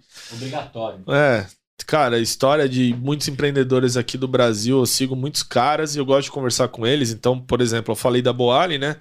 De fato, o meu restaurante não deu certo, mas o Rodrigo, que é o, é o CEO da Boali, é um puta empreendedor. Então, ele é meu mentor. Às vezes eu ligo pra ele, ele me dá umas dicas assim. Legal. tu- trocar ideia com ele. ele, eu vou marcar, eu chamo ele aqui, cara. Caíto Maia. É, tem muitos caras aí que eu, que eu consumo. A dica que eu dou, cara, nesse tempo de, de crise, de tudo, assim, é. Você precisa, para empreender, você precisa conhecer muito de pessoas. E seu time precisa ter muita disciplina e consistência. Então, você fazer uma galera que não curte muito ter disciplina, ter, é, ter é, é um desafio. Mas o cara só tem disciplina quando ele acredita em alguma coisa, aí. um, no futuro melhor. Então, é o que eu eu vendo muito pra minha galera é assim, cara, você precisa ter a disciplina, você como artista, de, pô, eu tenho que criar todo dia, eu tenho que me atualizar, eu tenho que desenhar todo dia. Então, você tem essa disciplina e a consistência disso, porque às vezes você faz isso, puta, eu quero ser o cara. Aí você dá o seu melhor por três meses, daqui dois meses você já começa a tirar o pé, vai desmotivando. É, disciplina com consistência faz você chegar longe. Sim. Em qualquer profissão. E isso, a- manter a consistência é o mais difícil, manter a motivação. Hoje eu vejo que a minha consistência, a minha motivação é 10 vezes maior do que quando eu era CLT. Porque se eu tivesse mais disciplina e mais consistência naquela época, eu teria chegado mais longe. Mas o, o por que, que eu não chegava? Porque eu também não queria. eu não acreditava mais naquilo. Então, você tem que ter a junção da disciplina e consistência e, e, e, mapear um objetivo, um lugar que você quer chegar. Seja como empreendedor, seja como CLT. Perfeito. Mas é, é, é manter isso, essa garra de acordar cedo todo dia e fazer, meu, vou fazer um Empreenda Cash aqui. É, toda semana tem um episódio novo. Você precisa ter uma disciplina para fazer esse negócio acontecer, né? E acreditar, e né? Acreditar. Fazer um monte de gente também levantar e construir um negócio. Exatamente. Muito bom, cara. O que, que você achou de gravar esse empreenda aqui, essa Pô, trocação cara, de ideia? Maravilhoso, né? Adoro falar de empreendedorismo. Agradeço demais o convite, assim. Você é um cara, pô, excepcional e obrigado mesmo. Eu acho que esse, esses momentos assim só enriquece os dois lados, sabe? Muito Porque bom. Acho que é é daqui para frente. Eu saí aqui animadão que dá para profissionalizar, dá para construir negócios, né? Sim. Então você aí de alguma forma tirou aqui vários, né, insights de um cara que foi para TI, né, veio da periferia, conseguiu construir uma carreira numa multinacional, teve depois um novo, uma nova chamada, né, de, de, de voltar ao CLT diante do que fez como, como colaborador, né, entendeu que aquilo não era mais o, o espaço e o local que ele queria estar para construir né, um, uma empresa com mais de 2 milhões de faturamento e vai estourar por aí afora, é filial em todos os países possíveis, que ele queira morar também, que isso é importante, junto com a Clarice. É. E a sua esposa chama como? Amanda. Amanda, um beijão para Amanda também que acompanhou. Amanda Guerreira me aguentar. É isso aí. Ah, o, o, o, cônjuge, a cônjuge é parte crucial da Sim. história do empreendedor. Sem sem o nosso apoio, sem a construção, eles são os nossos maiores investidores, né? Com certeza. Muito bem. Cara, eu vejo você aí que ficou com a gente até o final no próximo episódio, lá no YouTube, segue, comenta, compartilha, curte. Manda um tchau pra galera aqui. Até a próxima e tchau, galera. Valeu, gente. Obrigadão, hein? Tamo junto. Tchau! Uma produção, voz e conteúdo.